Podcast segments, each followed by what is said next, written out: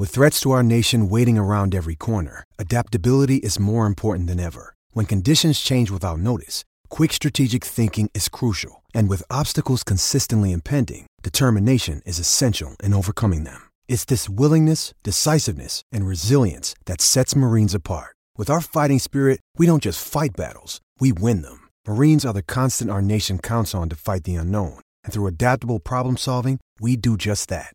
Learn more at marines.com. Good morning, everybody. It's Thursday, January 19. Thanks for joining us on 11:70 a.m. in Sydney. A soggy Sydney this morning, wherever you're tuning in via the SEN app.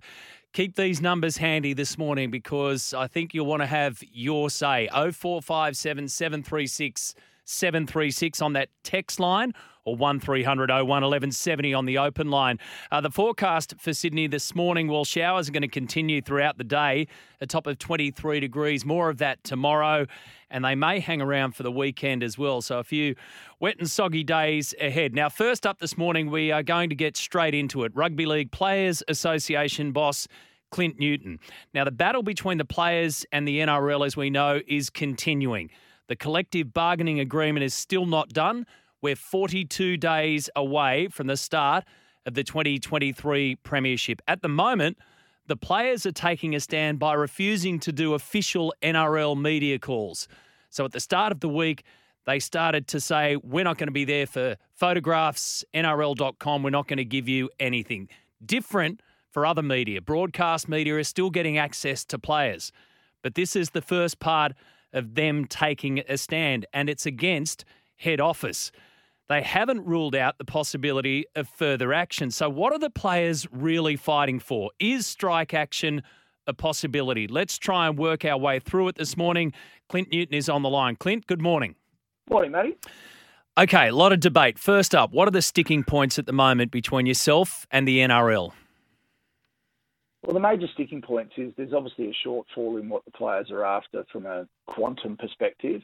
It's important to call out right up front that this isn't, it's not a pay war. It's not a pay dispute. Players are standing firm because they're going after the things that really we've never properly invested in. You know, and this is pretty much 100% of what what the shortfall is, is all going towards past player and transitional support programs. I'll suggest that's a pretty noble intention from this group of players. So that, that's one where the shortfall is. Agreement rights on their core terms and conditions. Um, and th- these are largely all about just employment matters. So, for example, agreement rights over um, not lengthening the season and the number of matches that players play without their agreement. These are hours of work. These are obligations that players would have to be asked to carry out. So, therefore, you would suggest that it's their right that they should have agreement over increasing hours of work, um, not increasing fines and sanctions. Again, an agreement right in a workplace.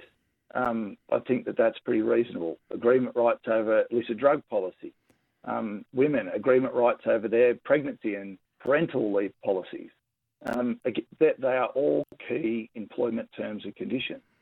Uh, that, that's really some of the major sticking points that we're trying to get, get out there the increase in terms of the salary cap, I mean, it was put out there by the NRL before Christmas, and it's a big number. And regardless of how close to the actual number it's going to be, it's going to be an increase of quite a bit for the players, especially in year one. And a lot of people will say, well, anything thereafter, Clint, your players are being greedy. How do you respond to that? Again, it's a it was it was a clear intention that it was done to try and create some sort of pay dispute and pay war you know, pushing out that announcement on the 23rd of December without the players' agreement is the, is the same old tired narrative that uh, that gets pushed around about greedy players. Um, and we've consistently said that the CBA is not about the salary cap, and our claims prove that. Again, it, it wouldn't matter if uh, what we say. I've, I've seen this for 20 years. You know, I was there for the first CBA in 2003. I'm there for this one now it always gets positioned as a as a pay war.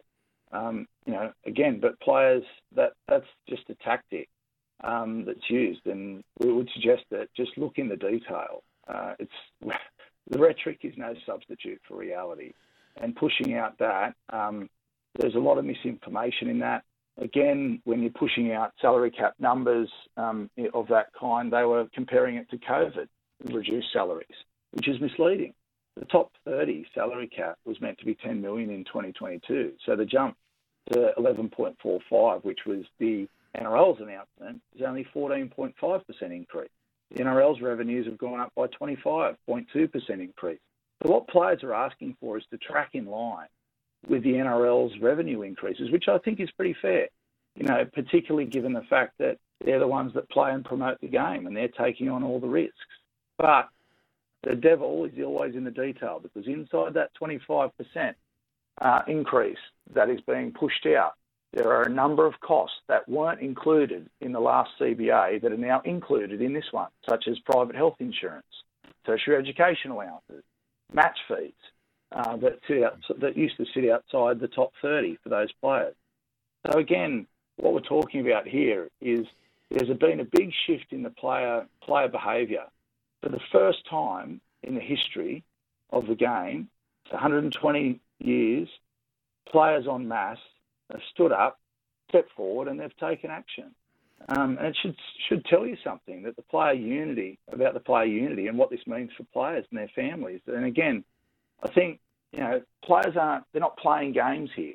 You know they want to make sure they are heard um, and they are respected, and that's how they feel. And uh, and I'm incredibly proud of the playing group about what we represent. But and look, again, I, I, don't think I don't think Clint that every that anybody anybody suggests that the players don't have a right to speak up, and everybody I think also agrees that this is a complex and detailed situation. But I reckon that there's a perception here that you're losing the public battle because the message is very muddled when it's trying to get across. We had Wade Graham on this on this station yesterday, and it was difficult for for him to try and get across exactly what the players are standing for here. So, can you summarise to those who are sitting there saying, "Hang on a second, I don't earn this money. I don't have this luxury of having the battle with my employers to say this is what I want, and I want extra payments, and I want to look after my past employees." So, how do you summarise that? And get that public perception back on board to say that you are in the right fight at the right time? Well, again, I think that you've got to sometimes look beyond the bias, right? Uh, again, players are players are always going to be painted that way, but on this occasion, if you look into the detail, the players are foregoing um, a fairly significant amount to put into their salaries to, to pass back to past player programs and support services. Again, this has always been about making sure that we're taking the bottom-up approach.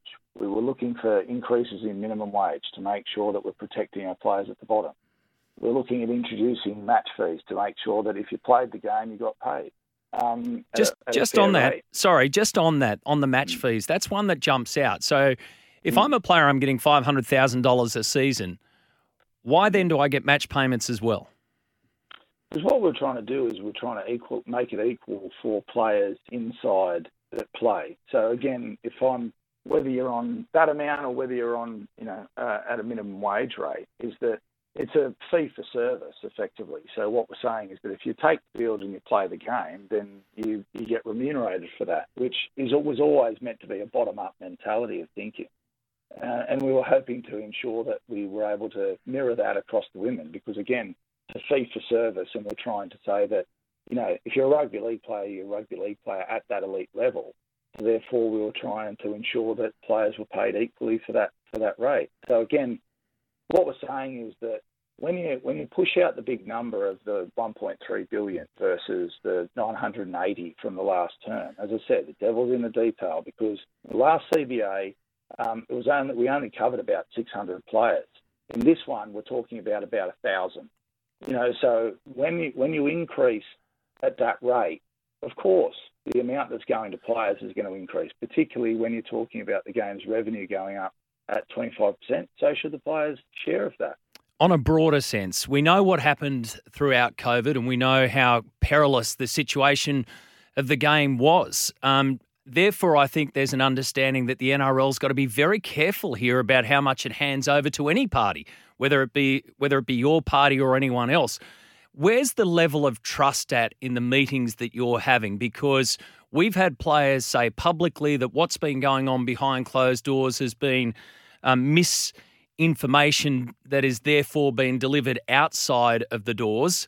So, where's the level of trust in the meetings that you're having with the NRL and the NRL uh, having that level to be able to hand over some of these extra funds to you? COVID was a was an interesting time, right? Because again, yes, the game was um, the game was on its knees. I mean, the the reality was the game didn't have enough funds to ensure they bailed out um, the clubs and the players and, and the state, um, and had enough money to invest in some of those programs. Players then, um, uh, based on not the fact that they had to, they agreed to take pay cuts and they took $100 million worth of pay cut, or $98 million worth of that. That was their choice. They didn't have to. Um, they that money then went straight back into their clubs and was able to ensure and you know into the NRL's bank account to be able to make sure that that safeguarded them through that mm. time. What we then saw was the fact that over the last three years, the game has never been in a better financial position from a from a net cash position. Never than what it is right now. Um, and that's and that's pretty good considering the fact that we went through COVID, you know, two or three years ago. So again, what the what the players did during that period, I think, was nothing short of outstanding. But again, Matt, like the players took those pay cuts, um, and just like many other people did, and unfortunately, it was a horrible time for many people. But that was done to help the clubs and mm. protect the game. So where's where's the trust level at now, especially given that history? Well, the players the players feel like there is a lack of trust, you know, and and because there's a number of things that have played out over the last few years, but also there's some historical stuff that players are still struggling to get over. So, but you know, trust can be resolved via an, a great CBA, a strong CBA that we can all stand behind, and that's why this is really important for players to ensure that we do um, invest in these areas. We do properly support our NRLW players that right now can't sign any contract, don't have that certainty. You know, picking up, you know, ensuring that they all have private health insurance, for example, is something critically important to them. So again, um, a, a good CBA, a strong CBA that we can all be proud of, that trust can be restored and we can all move forward together couple of quick ones to finish on. The action that's currently being taken is directed against the NRL. So you've got players not turning up for headshots essentially for an NRL website. That's putting it very generally. What impact, first of all, do you think that's having? And then I want to ask you about how far it goes down the line. But the impact that you're having at the moment in terms of taking action against NRL media, NRL.com, for instance. Yeah, well, again, the, the players didn't want to disrupt all the other parts of the media, and they didn't want to disrupt, you know, um, you know, doing things for their clubs. So again, the, the issue is, you know, the way that the players feel at the moment is directed really at the NRL. Um, the players don't feel like the NRL are listening. Um, and we've repeatedly said that players care more about, care, care way more about many other things than just the salary cap increase. And so therefore, you would think that the NRL would have listened to that. The players don't feel comfortable participating in various media activities because with, that are run by the NRL because they've told us they don't feel like the NRL is respecting the importance of the CBA and what it means to them. Is strike Again, action, Clint? Is strike action a consideration? Well, as, as the players have said, you know, all things are on the table at the moment. But again, Matt, this this can be re- repaired. Uh, again, players playing playing games is is for the fans to watch. This isn't a game for players. These are real people with uncertain futures, and the players they're no longer voiceless, um, and they won't be. And I'm certainly not going to um, tell players to get in their box and put a muzzle on, particularly given the fact that this is something that they really deeply care about. Like I said up front, Matt, um, this is this is not a pay war. Uh, I know, I know that's going to grab the headlines, and everyone likes that because um, you know it's all centred around demonising players and thinking that you're greedy. But I would suggest a very noble intention that these players are going after is the fact that the shortfall that they're picking up, they want to invest in past player programs and support services like a medical, like the introduction of past player medical support fund, the introduction of a general hardship fund. So we're talking about there, Matt, past players that were not ever even captured in a CBA. The introduction, increasing in investment and support. that medical support fund is for players that suffer injury whilst they're playing mm. because players don't have, they're not entitled to the workers' compensation legislation. So therefore, if you suffer an injury while working, you know, most people have that coverage.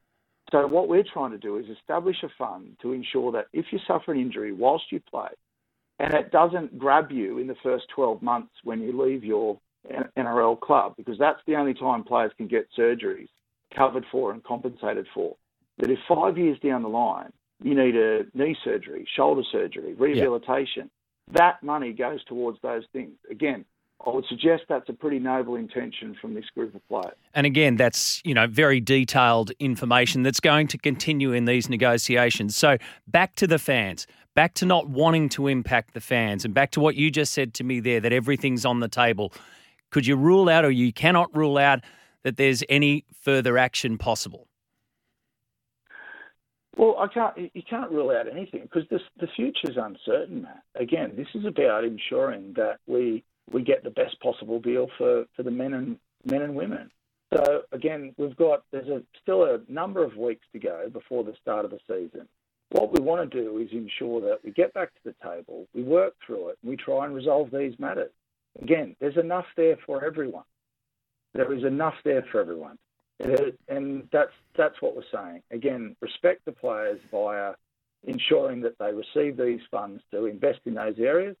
Agreement rights over core terms of employment and conditions, which I think is very fair and reasonable, and ensuring that we have, uh, you know, the best CBA, the first CBA for NRLW players, because, because right now they're in a total land of uncertainty, and we need to ensure that we come back to the table, we work through it, and we give everyone the certainty they all deserve, and we get on with playing rugby league. Now, over the next few weeks, Matt, more things may happen, but really, that's going to be down to how the NRL want to take things. You know, um, are they going to come back to the table and work through it? Are they going to respect players and give them a CBA that we can all be proud of? Um, we certainly hope so. Clint, thanks for your time this morning. No worries, Matt. Let me know your thoughts on that 0457 736 736 or give us a call on the open line 1300 01 1170. Plenty of your thoughts already coming through. We'll get to those as soon as we can and also plenty of ground covered there. So everything's still on the table. There's no negotiation breakthrough in all of this and they're trying to put it out there. I think part of the biggest problem, as I said to Clint there, is that the public perception here is that they don't really know what the players are fighting for. It is detailed and complex, but you have to narrow it down. And I can tell you that already texts are coming through about greedy players. Now, they're at pains to point out that whilst there is money on the table here and big money on the table here, that they're talking about putting it into past player funds and health and welfare programs. And you heard the details that Clint spoke about. We can discuss this at length this morning, so let me know your opinions and your thoughts off the back of that interview. But I appreciate the time of the RLPA boss. Uh, a lot to get through today. Day four of the Australian Open getting underway in an hour and a half's time, so I'll run you through all the details from overnight. Of course, Rafael Nadal is now out of the tournament, so heartbreaking to see the scenes down there at Melbourne Park as Rafa bowed out with the hip injury. It was frustrating to watch, and it's not the right way that we want to see a champion like Rafa go. Is that the last time that we've seen him? You'd have to think so, especially here in Australia. Cricket, both BBL and women's ODI series news to get through. And we'll also be joined a little bit later on by Chase Buford, the coach of the Sydney Kings, who are now on a hot streak. Six, six uh, straight wins for the Kings, and they've got a big weekend coming up over to Perth, then back to Sydney. So there you go. We've got a busy day ahead of us. Come and join us right here on the morning show. A couple of your text messages before we get to the first news break with Vanessa, and then I'll dig a little bit deeper. And you can give me a call, 1300 01 1170. Steve, the Clayton uh, Bulldog, says, Matty, I missed the start of the interview with the RLPA, so can you put it on the site somewhere so I can catch the full interview and see if Clint is clear or just talking in circles. Well, um, if you go to the SEN app, you will be able to track it down there, and we will put it up on our podcast as well. So just uh, search for Mornings with Matt White wherever you get your podcast, and that'll be there within a matter of minutes. So the full interview there with Clint Newton. It's great. Says John that Clint was saying that every player has private health insurance. My son did his knee last year. It cost us a heap. Obviously, the NRL players can afford it, but the people playing park footy can't. Thank you for that, John. Plenty of thoughts coming through. So we'll put a bit of time aside for that after the news and give me your full blown opinion on that. And what I really want to know is do you now know what the players are standing for? And if, like we've been saying for the last couple of days, if it got to the point where they had to take drastic action, and believe me, saying that you're not going to be there for headshots for the NRL website, that ain't drastic action. It's not going to cause a bump in the road. But if they do get to the point where they've got to take drastic action, therefore, you need to know why. And part of the reason for doing that interview was to try and explain or get the Rugby League Players Association to explain to us in clear and concise terms what they're standing for. Do you think that that's the case now? Is it still muddled information on your behalf? Do you think that the players are doing the wrong thing here? Are, are, they behind the eight ball when it comes to these negotiations? I think they are. I don't think there's any question about that. And it appears to be a long way off. And one of the key considerations in all of this, one of the key concerns, has got to be the lack of trust between the two parties. When there's two parties sitting at a table, there's always going to be heads that are butting. No problems about that. That's how negotiations work in business, and this is a, a business decision. But when there's a lack of trust, you may as well be in a different room altogether. So at the end of the day, the public are going to have to decide whose side they're on here. Are you on the players' side in this? And if they do need to take it further down the road in terms of action, are you now fully aware of what they're standing for and how far they should go, in your opinion? Let me know your thoughts. 0457 736 736. News break, then time for your texts and calls. Thank you, Vanessa. I'll run you through the updates uh, from the Australian Open from overnight in a little bit more detail in just a sec. But as far as the schedule goes for today, starting at 11 o'clock, so round two continues today. We've tidied up the postponed matches from round one. And round two, day four of the Open gets underway, of course, at 11 o'clock. Aryna Sabalenka will be first up on centre court. She's got Shelby Rogers. So that is the number fifth seed against uh, the American in Rogers. Jenson Brooksby and Casper Ruud next. So Casper Ruud is the second seed on the men's side of the draw, and Leylah Fernandez against Caroline Garcia later on this afternoon. The night session features Novak Djokovic. So he will be first up, 7 o'clock tonight against a, uh, an unknown Frenchman, Enzo Couacaud, and Ons Jabeur, the second seed in the women's side against Marketa Vondrousova from uh, the Czech Republic. Aussies in action on day four, Thanasi Kokkinakis, Popper and Kim Birrell back in action, and the Demon as well, Alex de Minaur. So we'll keep you updated with all the scores thanks to Bing Lee from the Australian Open Day 4, and we'll catch up with Brett Phillips as well. Let's go to the open line. You want to have your say on the back or off the back of my chat with Clint Newton, where the Rugby League Players Association are currently at in this fight against the NRL for their collective bargaining agreement. 42 days away from the start of the competition. Let's start with you, Simon from Belmore, who's on the line. Good morning. G'day, mate. How are you, buddy? Good. Great, thank you. What listen, do you think? Mate, listen, I've been a dra- I've been Dragon supporter since 1975. Back in the 80s, we never had that kind of problem. Everyone used to enjoy watching the game of football. It wasn't about money much. It was about supporters. The game was for the people back in the 80s and all that, before the 80s as well. Now it's all about money. The more money they have, the more greed they get. Okay, that's not right for the supporters of the game. I mean, Clint Newton always thinks for the players. He doesn't think about the supporters. He he pretends he thinks about supporters, but he really doesn't. He thinks about the players getting more money in their pocket and doesn't care about the supporters. Okay, that's not right. The NRL, the NRL should be more tougher about the whole thing, and should make players play the game for the people. Okay, mm-hmm. this is what I've got to say. But Clint Newton is not doing a great job. He shouldn't be there. He, people should be thinking about supporters more often than the players getting more money in their pocket every time. Back in the 80s, they never used to get a million dollars a player or two million dollars a player. A different time then, Simon. Dif- different time. Very, very different time. I, I, hear, I hear what you're saying, but let's let's let's call it for what it is.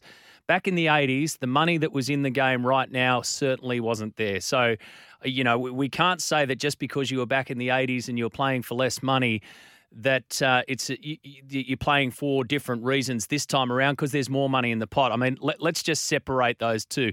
It's big business. There's big money on the table here, and they're trying to get their piece of the pie from it. Whether you think it's right or wrong, that's the fact. Go ahead, keep going, Simon. No, no, that's. I mean, I mean, it's not right. You know what's going on. It's, it's always something going on about. Uh, I mean, players and NRL. You know, more money or this one, or this one. Come on, let's get, get let's get the game set up on the road and let's let's the supporters enjoy the game. Mm. Instead of every year about it all the time, you know, what's going on and all that. There's always something going on in the, in the rugby league game, you know I mean? Good on you, Simon. Thank you for your thoughts this morning. I mean, a CBA deal is always going to be a tough one. So this is the current issue in front of the game. It doesn't mean that the game's in complete disarray at all. Think of how big the NRL was last season, how spectacular it was last season. All this was bubbling around then. So this isn't going to derail how good the game is. And it certainly doesn't point towards the fact that the players are playing it for a different reason. I don't buy into that whatsoever. Players play rugby league because they love it. It just so happens to come with a very big price tag at the moment because the game generates a lot of money. And those are the facts. Not as much as what used to be there, and you could say that about a whole range of sports. So I don't think the game's falling apart, but it is at a critical juncture where this is players, those who provide the content that is the game, against headquarters, those that run the game. And they're going to have to sort it out quickly. James from Hornsby, always good to talk to you, James. Go for it. Yeah, Matty. Yeah, right. Okay, I've got a bit, probably a foot in either side of the fence. Yep. With the women's league, don't the NRL say, "Oh, we want to promote the women's league. We want them to improve. We want to expand it. We want all this."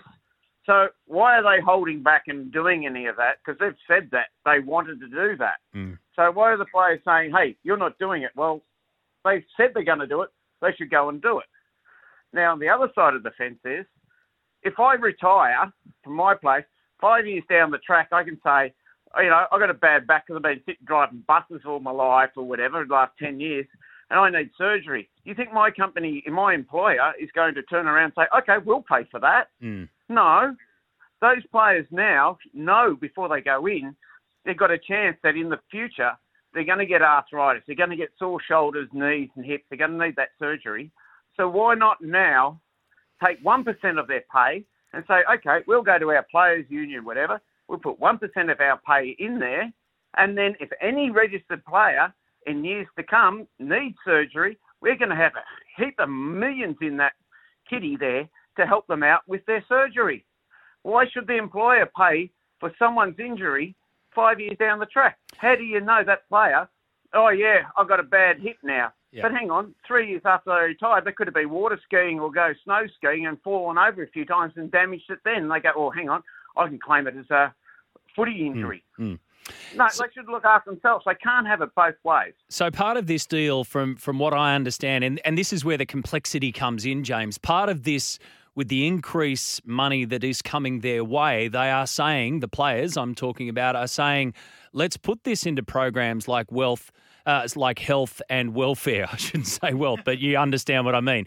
Health and welfare for past players and all of this. So let's use part of the increase of the kitty that is on the table not to go straight back into the pockets. That's coming from elsewhere. Uh, let's not let's let's put that there. They are getting increased money, but they're also saying let's use some of this increase to fund those programs further down the track that you're talking about.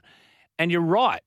It's it's a very different scenario to the day-to-day worker, but this is a unique position and this is something that I think the players association themselves have to really make clear that their players understand that they're in a unique position.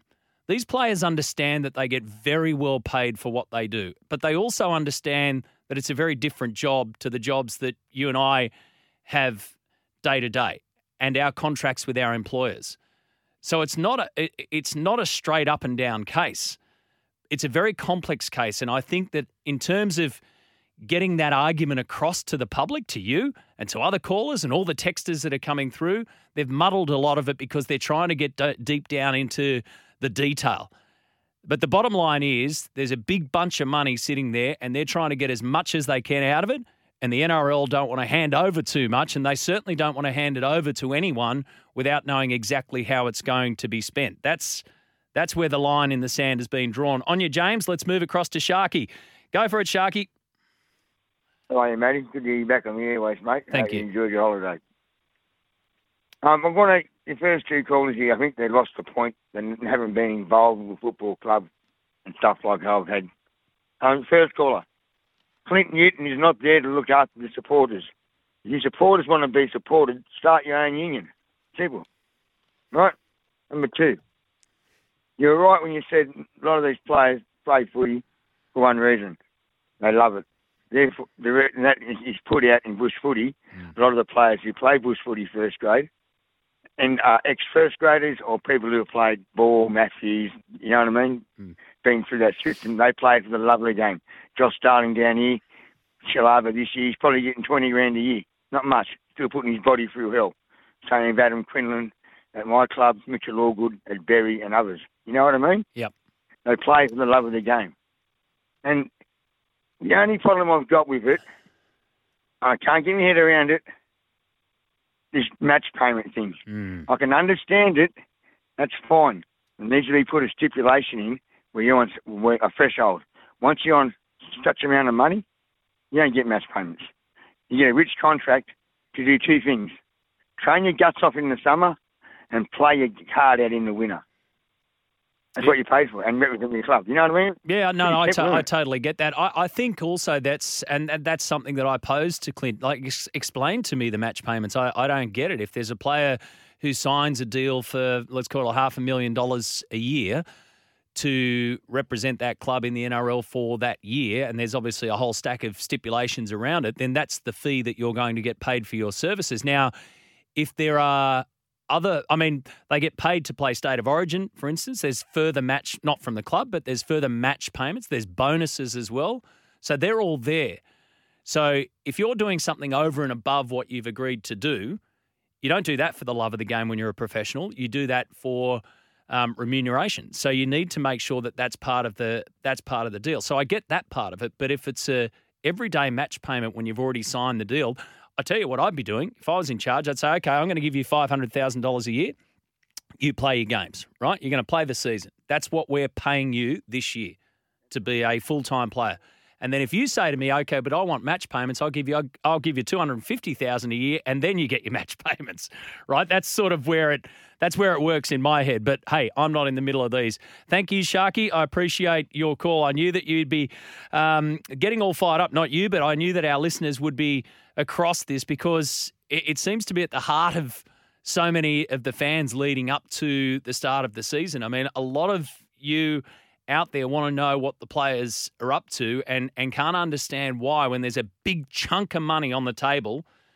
And this is part of the problem. The NRL put that out there on a couple of days before Christmas. And as you know, the Rugby League Players Association were not happy because they hadn't done anything to tick it off. But that's a big amount of money that's on the table. It's hard for us to wrap our head around why you're in there asking for more. Well, that's part of it. That's only part of it. What they're asking for is more um, outside of all of that. So, more commitment around health and more commitment around welfare and more commitment around the women's game. The women's game is a huge thing here.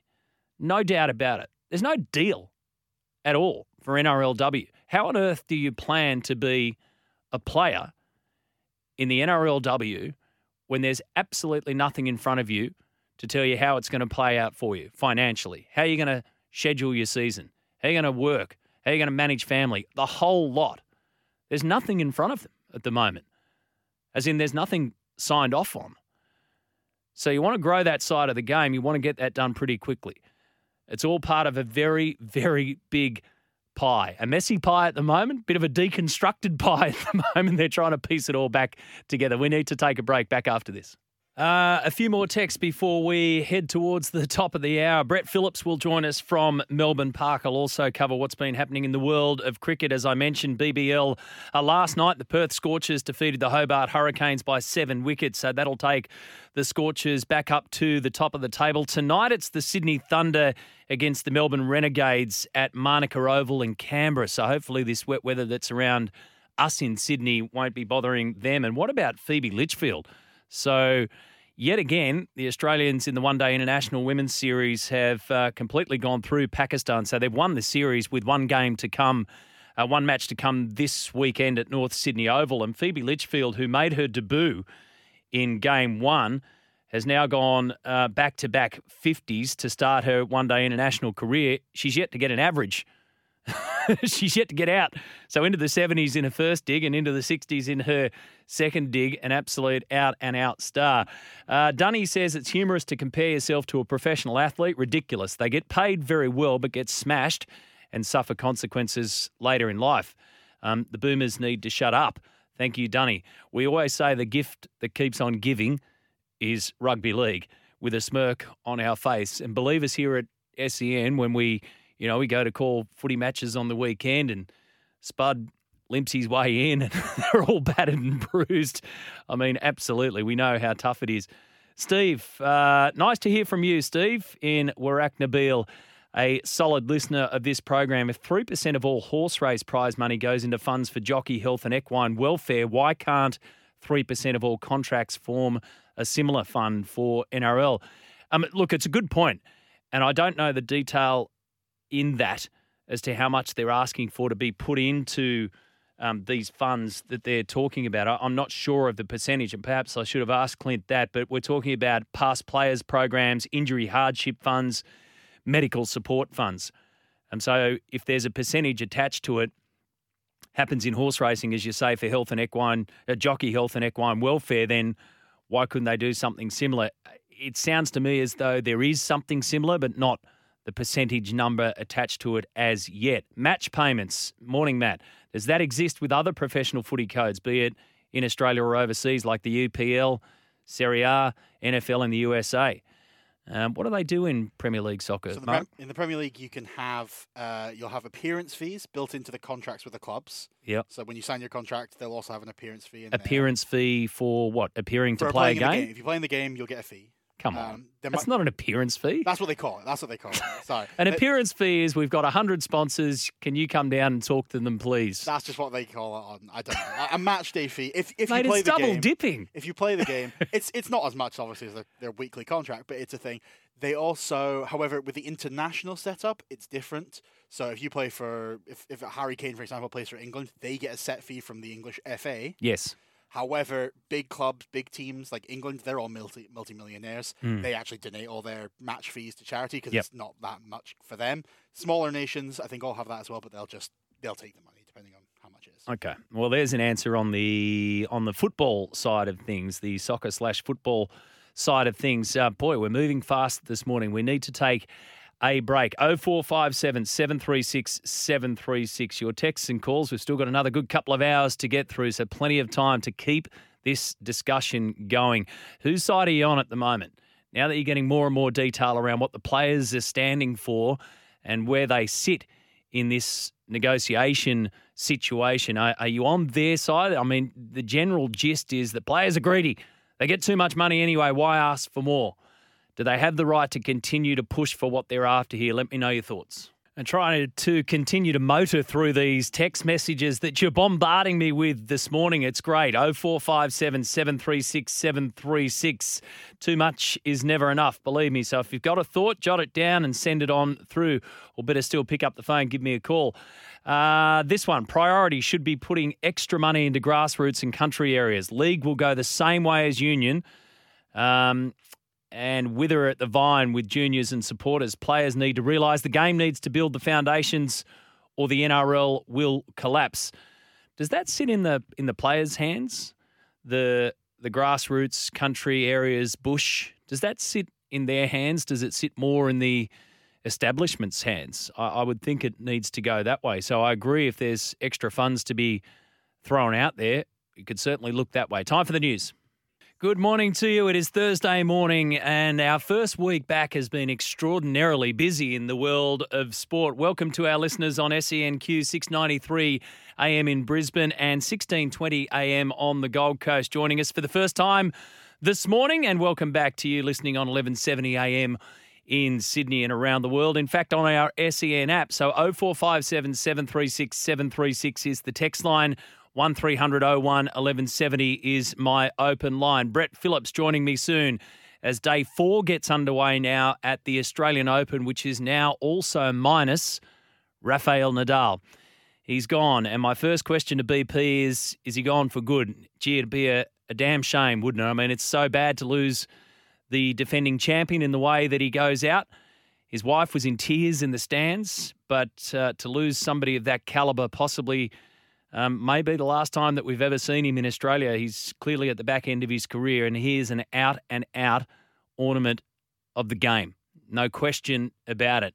And if that's the last time that we see him, then we um, will be poorer for it in sporting terms. NRL v the RLPA. Now, this has been the major talking point throughout the week, and it was generated, let's not forget, by the players and the RLPA themselves. They decided at the start of this week to take action and try and kick this CBA negotiation further down the road and get things back on track with headquarters. So the action at the moment is we're not doing NRL official media. We'll still do broadcast media, but at the moment, if the NRL asks us to do anything, we're not doing it. Headshots for fo- uh, photos for websites and the like. So that's where it's at at the moment. For those of you just joining me this morning, I've done an interview with Clint Newton this morning, as we know, the CEO of the RLPA. You can catch that full interview on our podcast service or just go into the SEN app and you can backtrack and find the whole interview. We covered a whole range of ground. But here's what Clint Newton said about the possibility of any further action. Well, as, as the players have said, you know, all things are on the table at the moment. But again, Matt, this this can be re- repaired. Uh, again, players playing playing games is is for the fans to watch. This isn't a game for players. These are real people with uncertain futures, and the players, they're no longer voiceless, um, and they won't be. And I'm certainly not going to um, tell players to get in their box and put a muzzle on, particularly given the fact that this is something that they really deeply care about.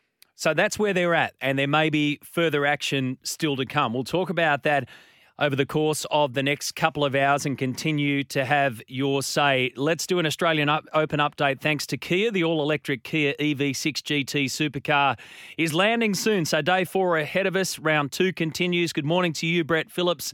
Um, have full coverage on uh, our SEN app, AO Radio. So, um, Rafa's gone. Is he gone for good, BP? Well, it's the question uh, we always ask when uh, Rafa does an injury of sorts, uh, Matt. And look, we just don't know mm. uh, totally. He's not ruling uh, anything out. He uh, will go home and do what he normally does. And he's been through this a lot in his uh, career, getting these sort of injuries and having layoffs from the tour. I suppose we uh, speculate a little further because he's a year older. Has his life perspective changed a little bit now, having a family? It's a bit to, uh, bit to contemplate, no doubt, but I think there's still a lot driving him to just keep uh, coming back and being as fit as he possibly can and contend for trophies until you know the body just totally uh, totally falls apart from um, uh, a competitive point of view. So uh, yeah, we just we just we just don't know. It was sad uh, yesterday, no doubt. It was something that flared up that you know hadn't troubled him previously. Uh, obviously, had the, the foot issues, had the abdominal issues, and then the hip gave way, and yeah, it was a disappointing way to exit, no doubt.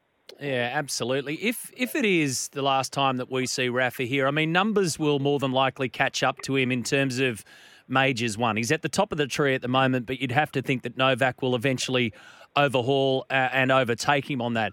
Could you put into into some sort of summary the kind of career that you've witnessed firsthand of Rafael Nadal in a career that has mirrored those around him of of great players? I mean, he came through an era where we saw some of the finest players of a generation. So, how on earth do we summarise Rafael Nadal?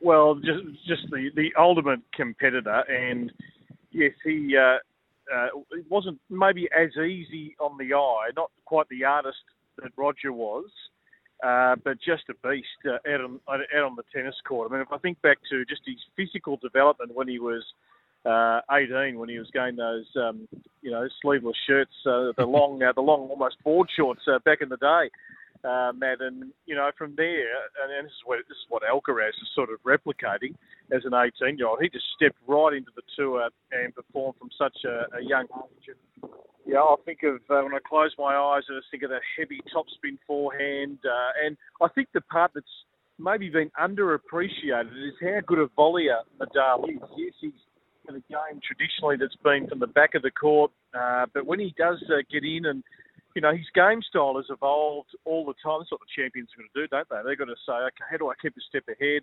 How do I add little uh, parts to my game? Uh, how do I, when I get older, start to shorten points a little bit in terms of my point construction? So I think he's been a great thinker out on the court. Uh, all these uh, little um, idiosyncrasies are, I've got to say, at times uh, when you're calling him on radio, a little frustrating just wanting to get on with it. Uh, but just the ultimate competitor, never say die, uh, uh, and plays every point like it's his last. Yeah. Not everyone's built like that. Yeah, and, and physically too, not everyone's built like that. I mean, those that see him firsthand for the first time, and, and I'm sure you've caught this, are blown away actually how big he is. I mean, he just he never really looks that big. He's always looked solid and strong, but he's quite a unit, and he just keeps coming at you. So to be on the other side of that relentless um, process of Rafa coming at you with the skill and the and the commitment that he's got might have been just must have been so daunting, and obviously part of the reason why he's so damn good. Daniil Medvedev gets past uh, John Millman in straight sets. Um, he's looking the goods at the moment, Medvedev. He, he, he's looking, he's looking as though he's he's ready to rumble again and go deep, which he did last year. Yeah, and we saw the footage of him, you know, as he was preparing, coming out of the locker room, warming up with Gilles Cervara's coach. He had the, uh, he just had the game face on, and then he runs into John Millman in the first set, who's making you work overtime to earn everything. And Daniil, uh, he was, he was, he was huffing and puffing a bit. He was, he was sweating it up. He was thinking, okay, I'm in for uh, a real fight here. But once he actually won that first set, it just felt like he was going to get the upper hand, and yeah, he powered away beautifully. So yeah, look, he's no doubt a, a contender. I think there's a bit driving him. Not a great Grand Slam year. He's dropped a few pegs in that top 10 and he wants to claim his spot uh, right up the top. And it's a small little team, as we know. He's become a father as well, and mm. his life's a little bit different. But yeah, he uh, he just he's a ruthless competitor. Once he gets on top, he just sort of grinds you into the dirt.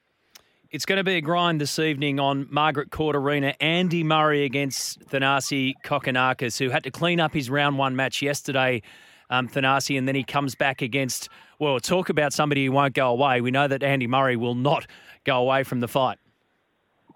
So, what I'm keen to see tonight from Thanasi is just his point construction. And we know he can serve big, so he can get some free points off that serve. We know he can unleash from the back and it won't be coming back.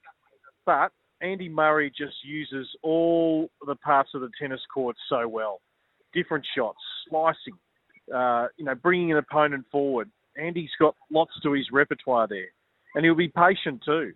So can Thanasi just stick with him? I just feel like Thanasi at times, if he's going to go from 50 to 100 to 0 to 50, it's just that little bit of extra patience not to play that money shot and go up the line. Just keep the cross court battle going if necessary. Look at Millman and Medvedev last night. It was like a, a training drill at times. Just cross court, cross court, cross court, cross court. Keep the patience.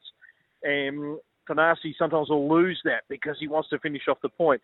And Andy Murray will just uh, he'll just go and, and massage when he needs to, crank it up when he needs to. He plays such a smart game. So look, it is the game of the day. A lot of anticipation. Thanasi's fresh. He's raring to go, and uh, what's left in Andy. Uh, we hope there's a bit. It's just, it's just mouthwatering how these two will come together tonight. And Thanasi's a big, big chance, no doubt. Alexei Popyrin has Taylor Fritz. We spoke about him and, and, the danger that he poses the other day. Alex de Minaur in action as well. Can the Kim Birrell story continue? She's into round two. Well, this girl, she's playing. Let's just mark her down. I mean, uh, the people who really follow the sport will know that Linda Fruhvirtova and young Brenda, the sister at 15, Linda's 17, these two are just going to be superstars of the sport. Uh, what they're doing is quite extraordinary, and you know she cleaned up uh, Jaimee Fourlis uh, very easily in the first round. I just hope uh, Kim brings the self belief, uh, Matt, and and seizes the moment when it's time to go. Just take this girl on, and, and don't be just sort of rallying and, and not thinking about, you know, what you've got to do to actually uh, sign off points. Uh, you know, thinking, okay, I'm going to allow my opponent to just maybe make the error. No, be be assertive and take the game on because she can strike the ball extremely well, Kim. So not without a chance. So when you're playing a 17 year old, very good 17 year old, mind you. But this is Kim's moment to uh, to, to step up in the crowd that'll be right in her corner, Kia Arena. There's something about that court. It's only so new here at Melbourne Park. It's already creating a Mm. you know feeling of the old sort of show court three. Ons Jabeur's in action again uh, as well. So the number two seed on the women's side. Just before you go, a final one on Novak's opponent today. I've just seen vision of Novak arriving there this morning and uh, going through underneath to complete his duties this morning. So his opponent today is a, is a French qualifier. Enzo, is it Kuko? A quack, a quackal. There you go. Is how you say it. Yeah. yeah. He uh, he was actually coached by uh, an Aussie, Rowan Williams, for a, a period. Alan's uh, Rowan's worked with Lexi Popper and Millman and a few others.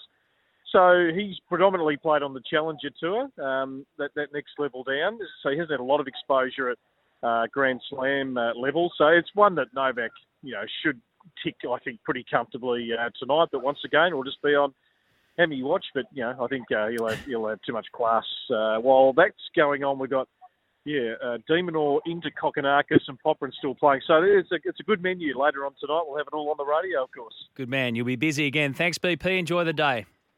Thank you, Matt. Brett Phillips there. So day four continues thanks to Kia, a pinnacle of engineering. The Kia EV6 GT is the most powerful Kia ever crafted. It's it's a good way to do it, isn't it? What I what Brett just said there about Rafael Nadal. You, you close your eyes and you think, and what's the first image that comes to mind? I mean, when you think about Roger, for instance, it's it's just that that grace. I mean, that elegance. And when I close my eyes and think of Rafa, I just think of this this bull that is not stopping, is just relentlessly coming at you.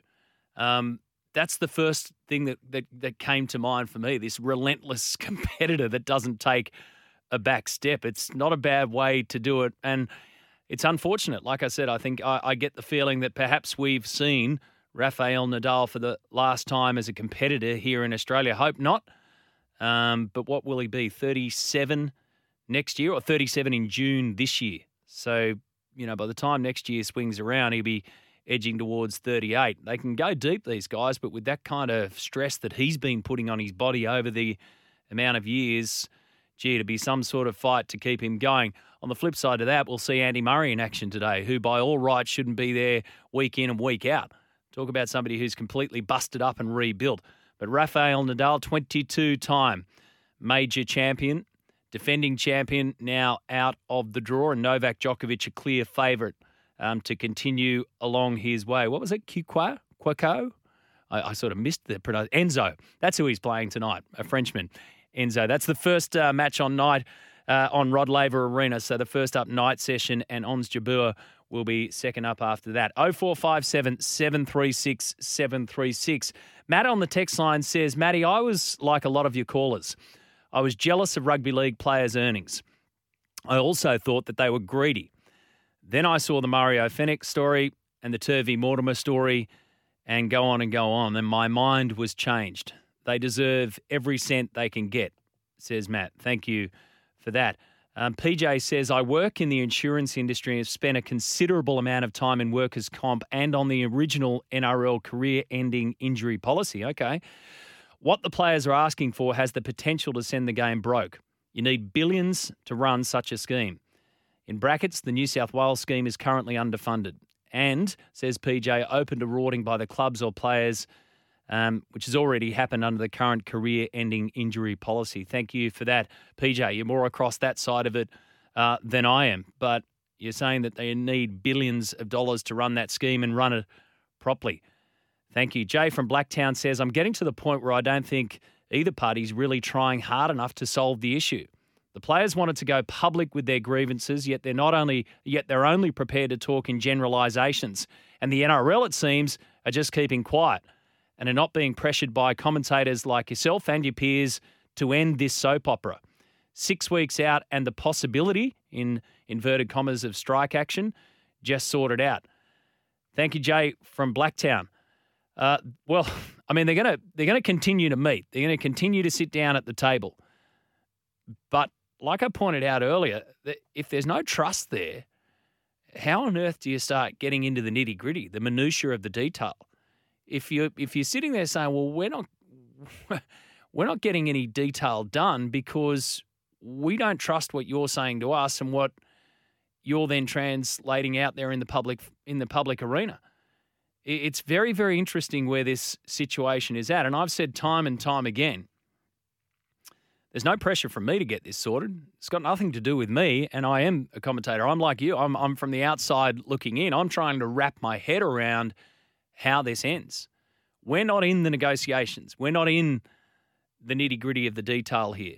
But once the players decided to take this public, once they decided to start to take action, albeit minor, and right down on the scale, then it became a public issue. It became an issue that starts to play out in front of you and I, the fans and supporters and subscribers to the game, the investors in the game.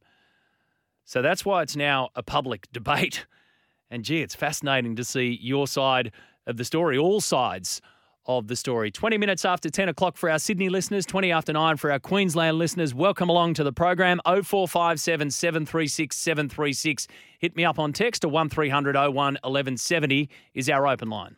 Uh, so, as we know, Thanasi Kokkinakis back in action today after completing the rain delayed round one match uh, yesterday. Uh, yesterday evening, in fact, it turned out to be. And so he's got Andy Murray ahead of him uh, today for round two. Did you did you hear this last night? So he goes into the press room. I mean, it's it's very stock standard fare for these players. They do their interview on court. If they win, they do their interview on court. Then they go into the press room. They face the media, and we've all seen what happens. Seriously, I, I don't think I've seen such a wide array of stupid questions as these tennis players get. I, I don't know why it is, but every time it's like the first time that they've ever sat down at a tennis tournament it's it's kind of like we have to ask you what color you paint your toenails at night. I mean, it's just I don't understand it all, but that's the kind of stuff that rolls out. a little bit different on this one, but this is how it played out when Thanasi Kokkinakis sat down to face the media last night. Hi Nick. Uh, hi Nick. Wow. Hi Thanasi. Wow. that is this is that because, is firing. because I was, That's you done. I'm, I'm about. Off you, you go. you, you will understand why. No, I'm going to can that. so if you missed it in all of that, the first he goes, "Hi Nick," and Kokkinakis just looks at him and just goes, "Oh no, no, no." That's done. You might have seen the vision already. No, no, no, you're out, mate. You're out. All in good spirits. I mean, the poor bloke that asked that question, out of all of the stuff that gets thrown around in those media rooms, that was just a faux pas. You know, staring at Thanasi, out comes the word Nick, and then how do you recover from that? Um, on this day in 2013, it's it's interesting to think about this one because I, I'd completely forgotten about it. To be to be fair, and even listening to Phil Liggett this morning on the breakfast show in Sydney was fascinating to listen to him. And you know, Phil Liggett cycling. Well, guess what happened on this day back in 2013? The biggest scandal probably in world sport was finally finally put to bed. It was finally admitted to by Lance Armstrong because it was back in 2013 on this day that he admitted to doping. Yes or no? Did you ever take banned substances to enhance your cycling performance? Yes. Was one of those banned substances EPO? Yes. Did you ever blood dope or use blood transfusions to enhance your cycling performance? Yes. Did you ever use any other banned substances like testosterone, uh, cortisone, or human growth hormone? Yes. In all seven of your Tour de France victories, did you ever take banned substances or blood dope? Yes. In your opinion, was it humanly possible to win the Tour de France without doping? Seven times in a row. Not in my opinion. So when did you first start doping? Um, you know, I suppose earlier in my career there was uh, cortisone, and then um, the EPO generation began. Began when? For me or for For you? um, mid '90s. Oh, gee, when you think back on, you know, like, when was the last time you heard that? I, I can't remember hearing that over the last however many years. So that's the first time I've heard it for a long, long time. But when you think back to what he said yes to, and the only thing that he said no to was, could you have done it without all of that? Nope.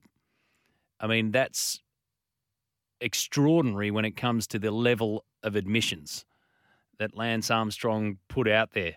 We all remember that day where he got the Oprah grilling and fessed up to absolutely everything. Seven Tour de France victories, all done on the gear.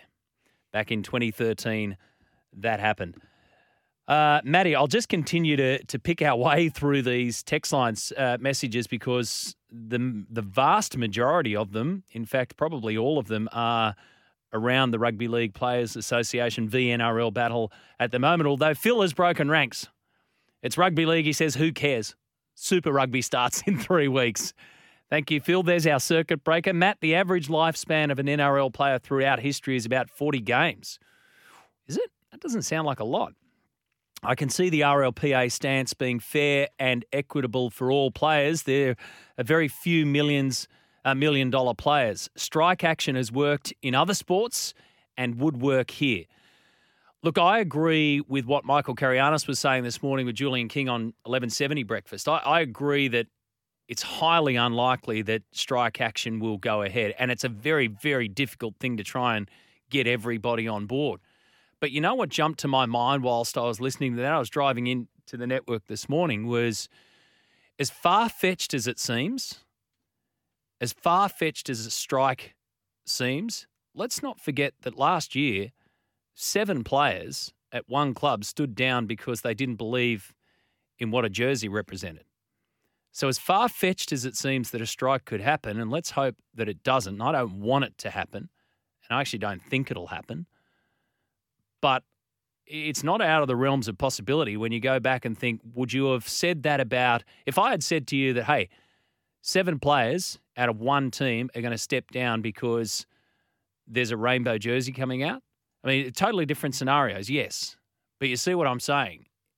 The things that we don't expect could happen are certainly there in history to tell us that they've already happened and can happen again. Average lifespan 43. 43 NRL matches. And that's according to the NRL. Thank you for that text. Let's get some news off Vanessa.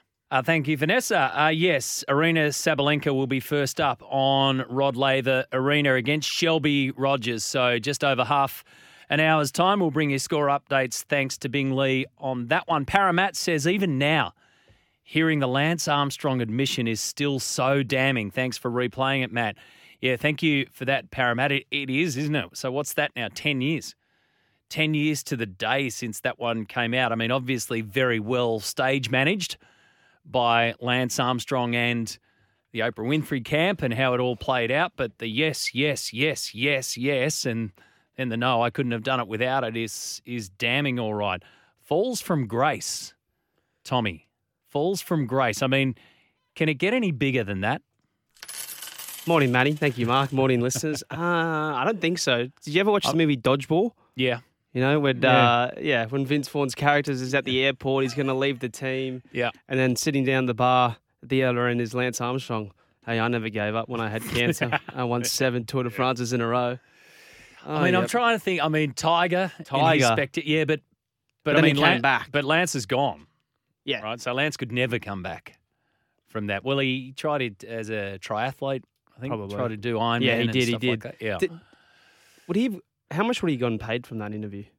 From oh, I don't know. Big bucks. I don't know. Big bucks. Yeah. It's always Oprah, isn't it? She did the Me- Megan and Harry interview as well what, last year or a couple of years ago. Yeah. It's got to be Oprah. He's the big dog. Bare your soul. Um, but yeah, thanks for finding that. You found that audio this morning, so it was it's bizarre. So yeah, falls from grace. Can you think of a of a bigger? I mean, it's funny because you just sat down and mentioned that, and the the first one to come to mind was Tiger. Um, I mean, we've had, I guess, plenty of footy players, but uh, as as big as it gets worldwide with what he'd achieved and everything of the denials that had just continued and continued forever. Not just for a couple of years, not just based on rumor and innuendo. It was officially, no, I never did that, and no, I never did this. No, no, no, no, no. Quickly turned into yes, yes, yes, yes, yes. And over the cliff he went. Bernie Tomic. He did. He didn't fall from very high though, did he? I don't think that somebody in the backwaters of Colorado was really worried when Bernard Tomic um, didn't, I know, I'm just make saying. the main draw of the Australian Open. But it's still sad. So much talent. It's a bit of fall from. I know he didn't fall that from very high. He's- There's. Sorry, go, He- Mark. He's recovered now, but Zinedine Zidane. Yes, with the headbutt. headbutt. The That's a good one. There are some ones where they fell for very heinous reasons, like oh, there's a word. Oscar Pistorius. That's a big one. There's a big one.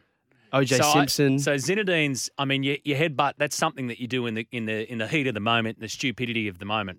So that wasn't something that he did so underhandedly as Premeditated, Lance, as yes. premeditated. You, mate, you are full blown. I was just looking at the thesaurus son of this a morning. barrister yeah. this morning, hey? I've, I've just googled Steve Smith, Oh yeah, Cameron Bancroft. Oh, yeah, yeah. Yeah. That is a I mean- fall from grace. He's Yeah. Australian captain. yeah, yeah. They've but, recovered a bit. but then now. he's still well. He was cap- he's captain two tests. Yeah. Steve Smith in that one, time. one of them's recovered. One of them hasn't. Well, some I'd say, say. I'd say hmm. two of them have. One of them has. It's not. It's nowhere near on the scale, and didn't shouldn't have been what it was. But it's nowhere near on the scale of, of Lance. No. I mean that, that. I mean, we could go through plenty of falls from grace, but perhaps what we're trying to need to think about is something that's up there with Lance. Is does something overhaul Lance Armstrong's fall from grace? I don't think there is because he would have lost. He would have lost hundreds of millions of dollars with his charity. What was it? Live Strong. Yeah. His sponsorship deal with Nike. Um, Well, countless- everything. Everything. everything. He lost everything. They all bailed out. And if there was a great documentary that I've actually watched a couple of times, and it kind of shows how calculated, and he was a pretty abhorrent person. Like he's downright would threaten people to their fa- Horrible. horrible person. Yeah. would threaten people to their face, and would say, "I'm going to tell all these rumors to you about the media and blah blah blah." And yeah, very, very. ve- Oh, yep, Sepp Blatter. That's another great one. Yeah. Yep. Have you seen the FIFA Uncovered? Yes, doco? I have. Yeah. Yeah, I watched it in Christmas time. Yeah. Well, he, according to Sepp Blatter, there's no fall from grace. No. he doesn't have a problem with his own. But again, that was a view fall from continuous problem throughout FIFA, as that documentary showed. Yeah. Like corruption was there, so they were already falling the whole time. Aaron Hernandez. Yep, that's a big one. Yeah, and and as you mentioned, this is from Dan on the text line. Oscar Pistorius. I mean, that's that's right up there. Absolutely. Ben Cousins has, has been through it. Uh, ben Johnson. Well, the, the- I was going to say Ben Johnson. Flojo. What was it? The race where it was about seven seven out of the eight competitors were doping in that famous Olympic race where I think either him or Carl Lewis won. Yeah, no, he won. He won. He won. But- go back, go back and have a look at the replay and have a look at his eyes. Yes, but I think uh, I- mean, the, you know, the, the modern day equivalent of WADA or ASADA back then, when he when he came in to give them the sample, can you imagine if you were the guy or girl, if you were the person who had to be there for the sample, and he Mm. walks in with the yellow eyes like that, Yes. you go, mate, I don't think you really need to pee in the bottle. I'm pretty sure we've got you. but I think there was there was an ESPN thirty for thirty about it, and I believe seven out of the eight competitors in that race Mm. were all doping, which kind of showed the the sign of the times at the era. moment. Yeah. Marion Jones, that was a, a fairly sizable fall from grace. Eric Cantona's karate kick, Tonya Harding incident. Oh, Yeah. Tonya Harding, great movie with her Margot Yes. Robbie a few years ago yeah, as well. Yeah, yeah, that was from Mark from Red Bank. I mean, they are huge. They're huge falls from grace, but do they keep coming at me? See if you can see if Top. you can overhaul Lance Armstrong. The Melbourne Storm. Oh, come on, Tommy. What? Come on. What? You You're a seem to mean Dolphins fan, Yeah. Oh, yeah. Up the Dolphins. but the Melbourne Storm, their salary cap. Oh, that was a They big went to four four grand finals That in a row. a- they won two premierships. no, that was a big one. Remember that massive press conference where they're all walking across the field? Yeah. They lost a host of players after that because they had to. Greg Inglis, David Gallop had that famous press conference. OJ Simpson. yes. There's one. Yeah, well, that's probably. But th- uh, then again, he's still very famous, and he's still got a lot. Like he does a lot of appearances now. He kind of takes the PI, du- Yeah. like double five out of it, which is very, very wrong and immoral. Um, but he's still like he's still got a lot of notoriety, and he's still going around appearing on podcasts. Well, Lan I don't even know what Lance Armstrong is doing these days. Well, I, I went to his um his shop. Did in, you? in Austin, Texas? Yeah, After he's- everything? he's- yeah, yeah, yeah, yeah. He's got a bike shop there with a cafe on the side of it, and the cafe Right. is called Juan Pelotas. Right, right. Yeah, you can work that. Out. A lot one of out. supplements and No, no, different no. stuff apply. No, no, no. Supplied. As in, as in, Oh, as in yes, yes, one yeah. nut. I got it. Got Yeah. it. There we Michael go. Vick. Michael, Michael Vick. Vick. Yes, with Yeah. the dogs. are they? Does that overtake? No, No, no. No. Just yeah. Yeah, Just Paul another- Gascoigne, Gaza, Gaza- uh, Hansie Cronje. Yeah, I don't know that one. I mean these are. Oh, okay. These are these are big. These are big time. I mean they're they're big ones on the world stage as well. But has ever one has has anyone ever sat down? Because Oscar Pistorius maintained his innocence all the way throughout. Yes. O.J. Simpson, Mhm. same thing. Um, but has anyone that we can remember, listeners, help us out, sat down and given the old mea culpa to the extent and admitted everything to the level that Lance did? No, not that I can think of. Is there Mm. any in tennis, given that the Australian Open's going on? I can't think of any fall from grace. Sharapova? Did she admit? Uh, Not to that level, though. Did she admit in the end? Yeah, need to double need to double check. Okay, there you go. Gee, we got uh, we got blindsided pretty quickly off that, but ten years to the day. Now, after hearing Clint Newton, after everything, your, your take on the footy situation at the moment, let me ask you this: Do you know more about what the players stand for? Yes, but also the last few days, I kind of felt like I I knew as well. But yeah, I definitely feel more from I learnt more from Clint Newton from that interview this morning, um, especially that they've just hammered home hammered home the fact this is not a pay war, this is not a pay dispute, this is not about players being greedy. This is about essentially agreement rights with the NRL. They want to because essentially the last three years we've heard this. Whenever the NRL make a brash decision, because as we said yesterday, Peter V'landys, for all his his good deeds, he likes to put this like act on a whim. He likes to be strong, go uh, go hard and go first. He likes being first in a lot of things. Whether or not he likes consulting all the stakeholders that he needs to be in that moment, that's kind of where, as Clint Newton and the RLPA have argued the last few years, that's where they believe he's fallen flat. And he re- he reiterated that with the salary cap this morning when they released that back on December 23rd of 2022. He released that without consulting the RLPA. They weren't, you know, steadfast on an agreement with that. So I do understand where Clint and the RLPA are coming from. I said yesterday, if the players get to six weeks from now and they're still not happy with where they reach the CBA, I would support them in a strike. As much as as I would hurt to not see any footy being played, if they think that's that is what's right, then I would support them in that fact. Hmm. And it's interesting, you know, what you're saying there about the, the, the announcement of the salary cap. That was to get on the front foot. That, that, Yes. that was a ploy, and it's worked in their favour. And anything that the NRL players, uh, the Rugby League Players Association, does thereafter is coming off the back fence. I mean, th- they are behind in that argument, for better or worse. That's just the scenario at the moment. So everything might be, as we think, done on a whim, but everything's done for a reason. Yes. No question about it. Diego Maradona, Bill Clinton. Yep. I did not have. oh, I had to backtrack off Yes. that one. Uh, 0457 736 736 on the text line of 1300 01 1170. Give us a call. Have you got a bigger fall from grace than Lance Armstrong? Do you want to have your say on the NRL v RLPA uh, situation at the moment, or perhaps you've got something else that you'd like to get off your chest on this Thursday morning? Join us on the morning show after this. Uh, Lance Armstrong's yes, yes, yes moment 10 years ago to the day has got us thinking about falls from grace, and you've gone left, right, and centre on this one. I'll get to those in just a sec. The four Australians in action in round two of the Open today. So day four, Thanasi Kokkinakis will have Andy Murray. It'll be a huge one on Margaret Court Arena. John Cain Arena for Alexei Popyrin against Taylor Fritz, the number eight seed.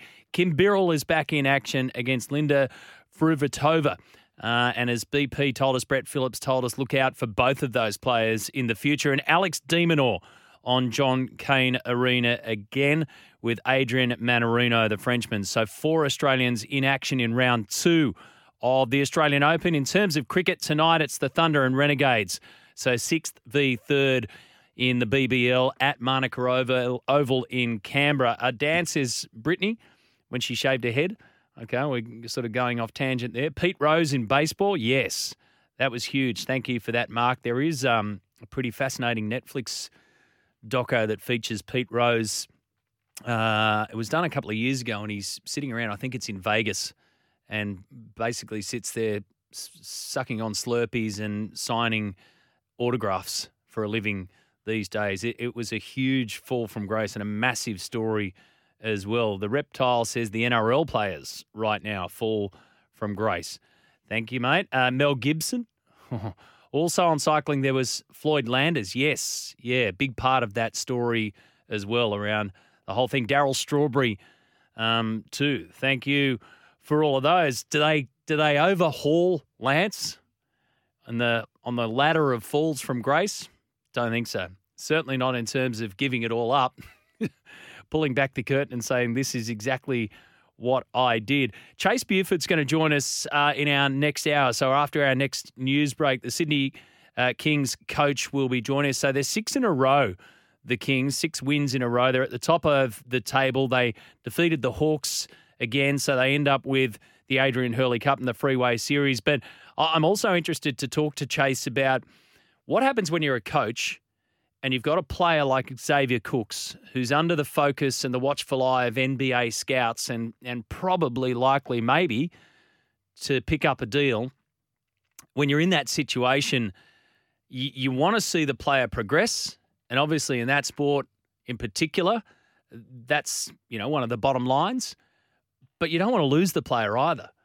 So how do you have those chats? Do you just do you just go back to a very professional relationship where you say, we know you're here for this time, so let's just focus on that and whatever happens down the track happens? Or do you try and give them advice along the way, knowing that perhaps the advice you're going to give them is something that may see them jump on a plane and head off? Speaking of a plane trip, the Kings are going to go to uh, Perth on Friday. They'll face the Wildcats over there, and then they'll come back straight away, and it'll be against the New Zealand Breakers on Sunday. So a massive crowd at a Kudos Bank Arena. It's four o'clock.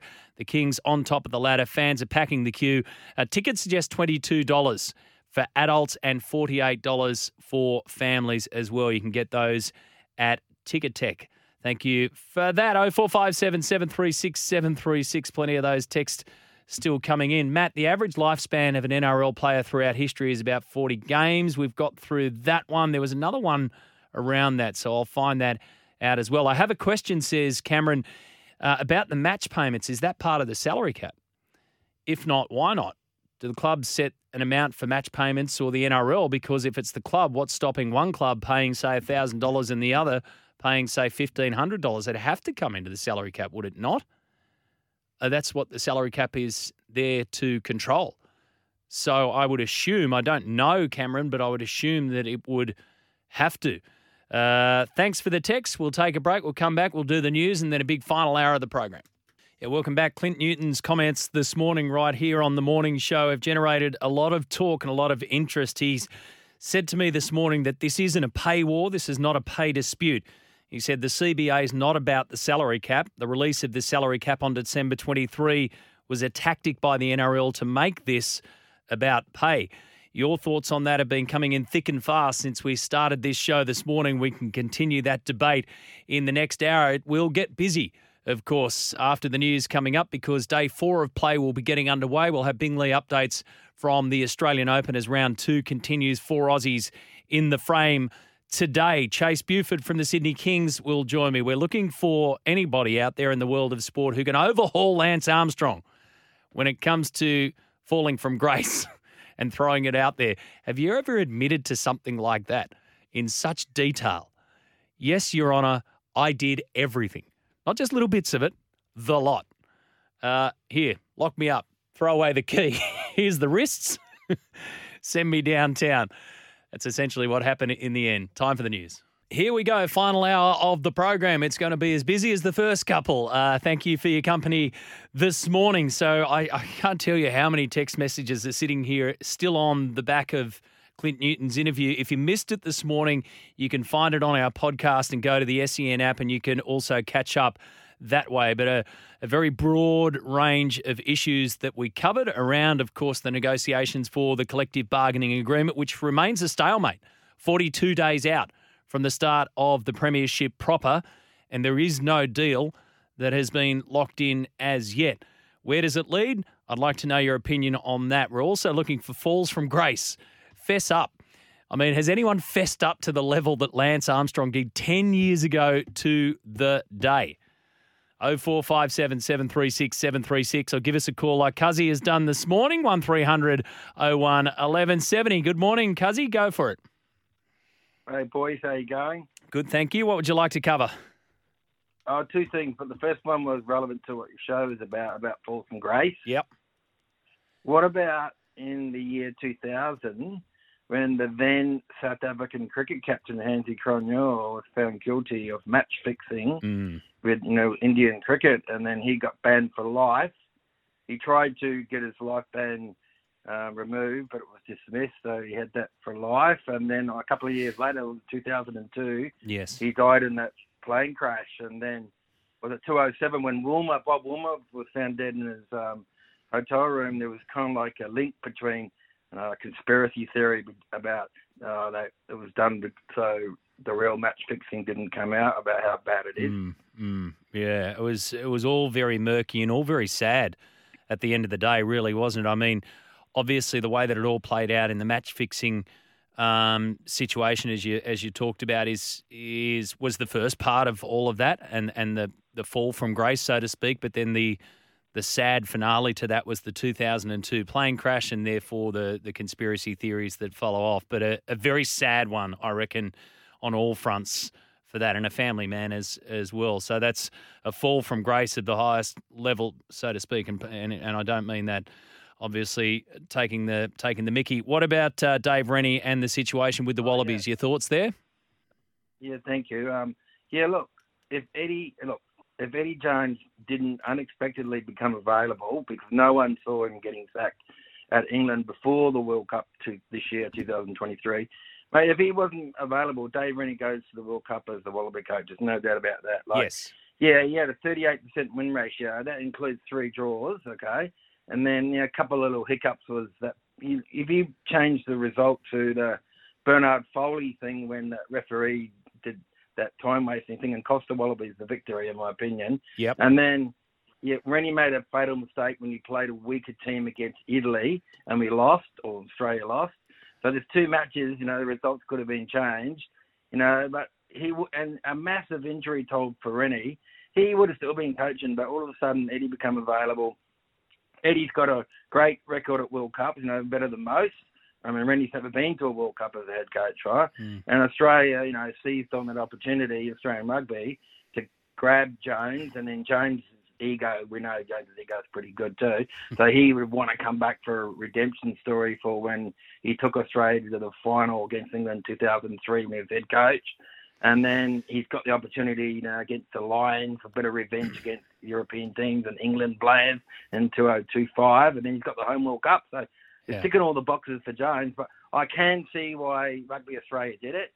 Was it done in a professional and a fair way by Zoom? No, because he was, you know, the main employee of Australian Rugby. Yeah. And to do that to him like that was not good. But I kind of like can see why they did it. I just didn't like the way they did it. Yeah, yeah, and uh, there's no easy way of doing it. I mean, that that's the thing. Uh, uh, it's tough. There's no question about it, Cuzzy. You, you're right. You don't want to get sacked by Zoom, but you don't want to get sacked. Full stop. So if they call you into the office, there'd be a story about you know you were sacked over a coffee.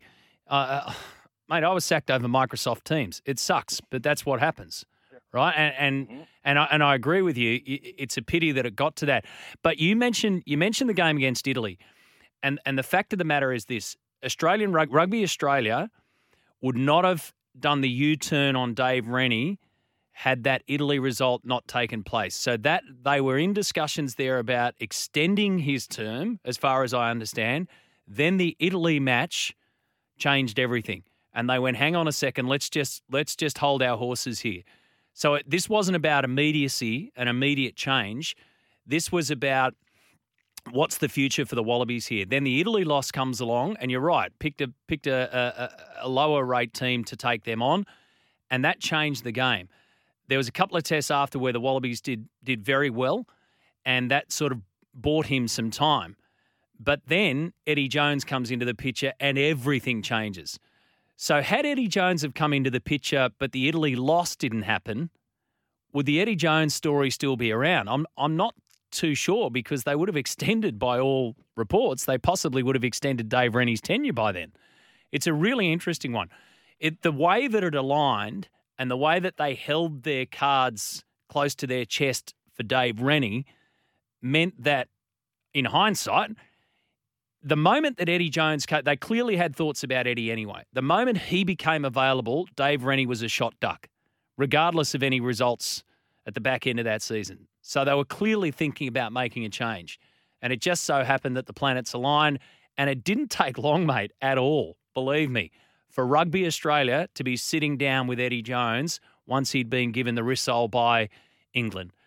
So Dave Rennie's the man sort of caught in the middle of all of this, gave his heart and soul a week earlier from being sacked by Zoom, as you point out. he's he's running a camp for the Wallabies in outlining the plans for the World Cup. So it's a tough game. It's a brutal game, but they had to make a call and they made the call as soon as Eddie came up for grabs. Thanks for your call, Cuzzy. We covered a bit of ground there. I appreciate that. False from Grace. Uh, well, McHugh, who's a regular texter, he says, fall from grace, me. LOL, as in him because I agree with Tommy with his thoughts on the RLPA. Yes, I said it in brackets. This is not a misprint. Well said, Tommy, in my opinion. Wow, we, bro- we, we have broken new ground here. Reptile and I had a bit of a dust up yesterday, which I was I was sort of blindsided by. I thought it's, it's New Year, we're, everyone's lovely, we're all holding hands, singing Kumbaya, and Reptile got me a, a doozy. And now McHugh's reaching out and agreeing with Tommy. What's happening, Mark? The world's gone pear shaped. Morning show's had a fall from grace. Tommy has had a real rejuvenation at the start of the year. Yeah, yeah, you got to watch him. Last. Yeah, can you watch him? He's, you know where I've he got is. him on my little screen right yeah, there. he's I in see the, him- I see him every He's in there plotting his next segment. He's just Yeah. put up a Roosters poster. Yeah, he, he figures that, you know, if we break the show down into segments and he just infiltrates segment by segment, Yeah. s- soon enough it'll be three hours of him. Oh, I'm not even playing that No, music. hang on. I'm not playing that music. Get off. Now. Get off. It's not time yet. It's time for us to catch up with the Sydney Kings coach, Chase Buford, who joins me. Uh, as I said, the Kings are going to head off on a very big road trip. They'll go over to Perth and then they'll come back for a massive matchup against the Breakers at home. Chase Buford is on the line. Good morning, Chase. Morning, Matt. Thanks for having me on this morning. Congratulations on what's been happening over the course of, well, especially the last six matches for you. But can we start with the fans? Can we start with the 11,500 plus that have been at Kudos Bank Arena now for four straight games in a row, which is a Kings record? I mean, you must look around, and I know the emotion that you have when the game's underway, but you must look around and go, this is something pretty special that we've got going here.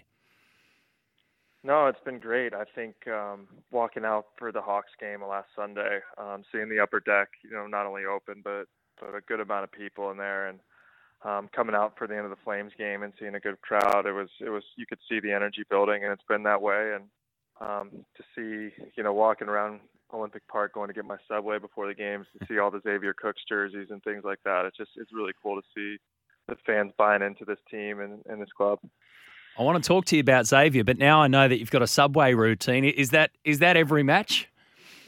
Yeah, I think there was a couple where was line was too long, and I opted for McDonald's and lost, so never again, you know. So it's not. Is it a superstition? like if you don't get your subway, does do things go pear No, shaped? we'll be uh, all, we'll be all right. No, it's not that big a deal. Good. All right. So six straight wins, as I mentioned. Anytime you get it done over the Hawks is is great, and you reclaim the Freeway Series and the Adrian Hurley Cup along the way. How do you keep that momentum going? That you're on this great roll. I think just sticking to our process. I think all the last couple of years since I've been here, we've been a very habit-based team. We come out, we run the same drills in practice, we focus on the same things in film. Um, we just try to hammer home the same message consistently, and if we can be good in those areas, we'll let the rest take care of itself. And so now is an important time not to focus on the ladder or anything like that. Just stick to what we've been doing. Um, try to get better each day and every day, and come out and compete. And hopefully, the wins will again take care of themselves.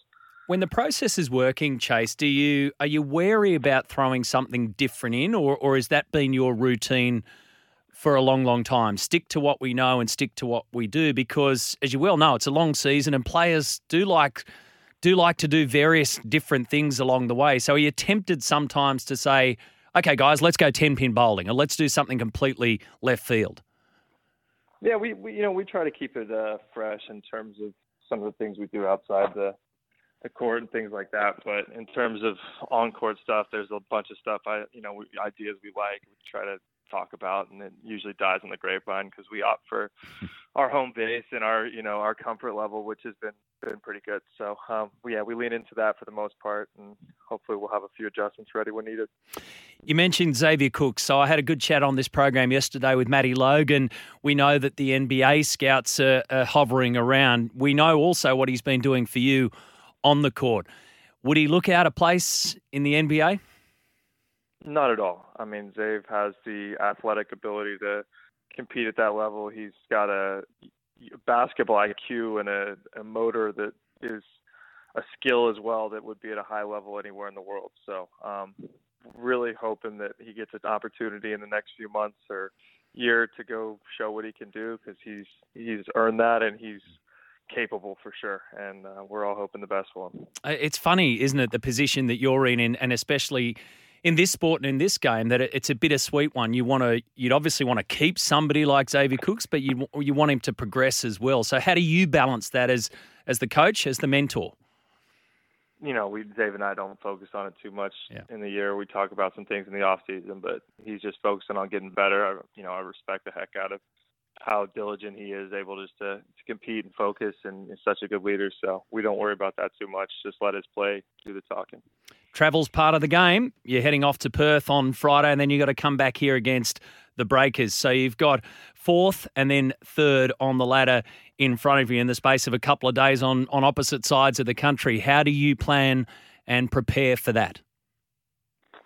Yeah, just like we always do. You know, we'll have a, a scout report prepared by I think Kev is for Perth coming up, and we'll focus and try to do a lot of the same things we did to them at home. And we'll fly home Sunday, and Kicks will run us through New Zealand, and we'll we'll focus on them when we get there. But uh, no, we'll just take it one day at a time right now.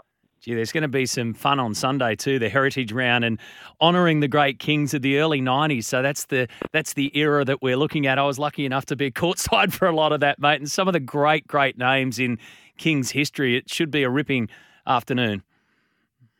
Yeah, it should be a great one. We're really looking forward to it. Those jerseys look amazing. So, um, and can, just big shout out to Brad Rosen for getting inducted to the Ring of Honor. Hopefully, uh, we'll get to touch on that Sunday as well. Absolutely, good on you.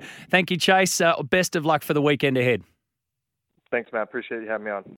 Play underway on day four of the Australian Open. A sporting update or score update rather from Bing Lee on centre court, Rod Laver Arena. Aryna Sabalenka has the American Shelby Rogers, and uh, Sabalenka has held serve to take the first game of the first set. So it's one love on serve here. Went the distance, went a while that first uh, that first game. But Sabalenka, the number five seed against the American, is off to a good start, and it is deuce in the second service game of this first set. So we'll keep you updated.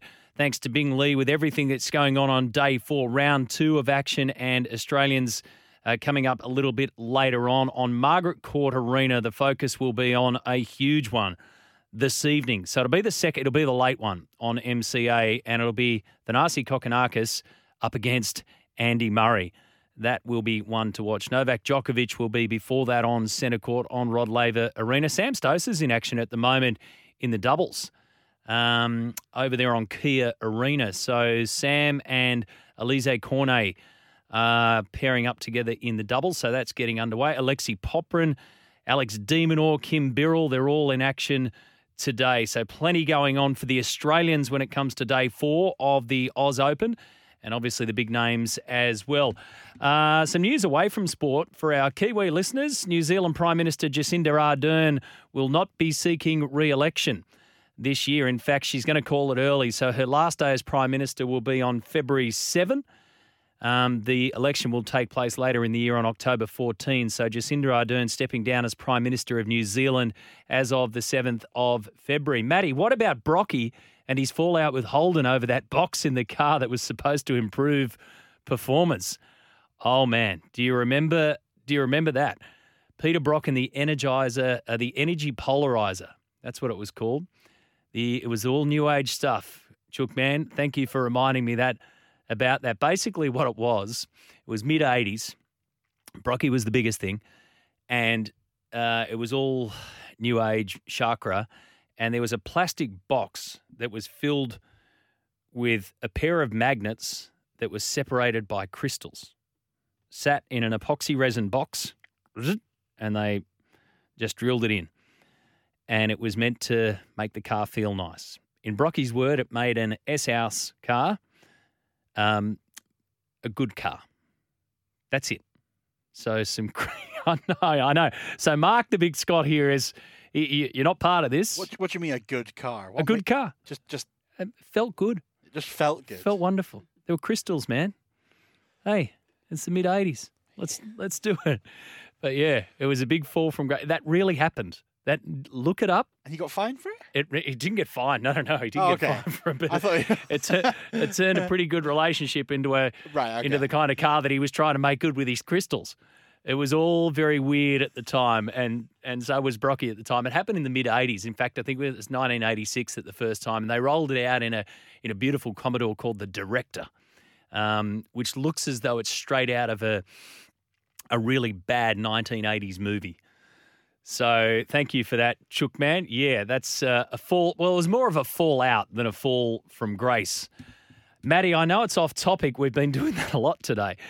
Um, but in the spirit of the Tommy Berry case, which, by the way, will be under appeal, what's stopping an NRL club playing a, paying a family member of player X outside of the salary cap?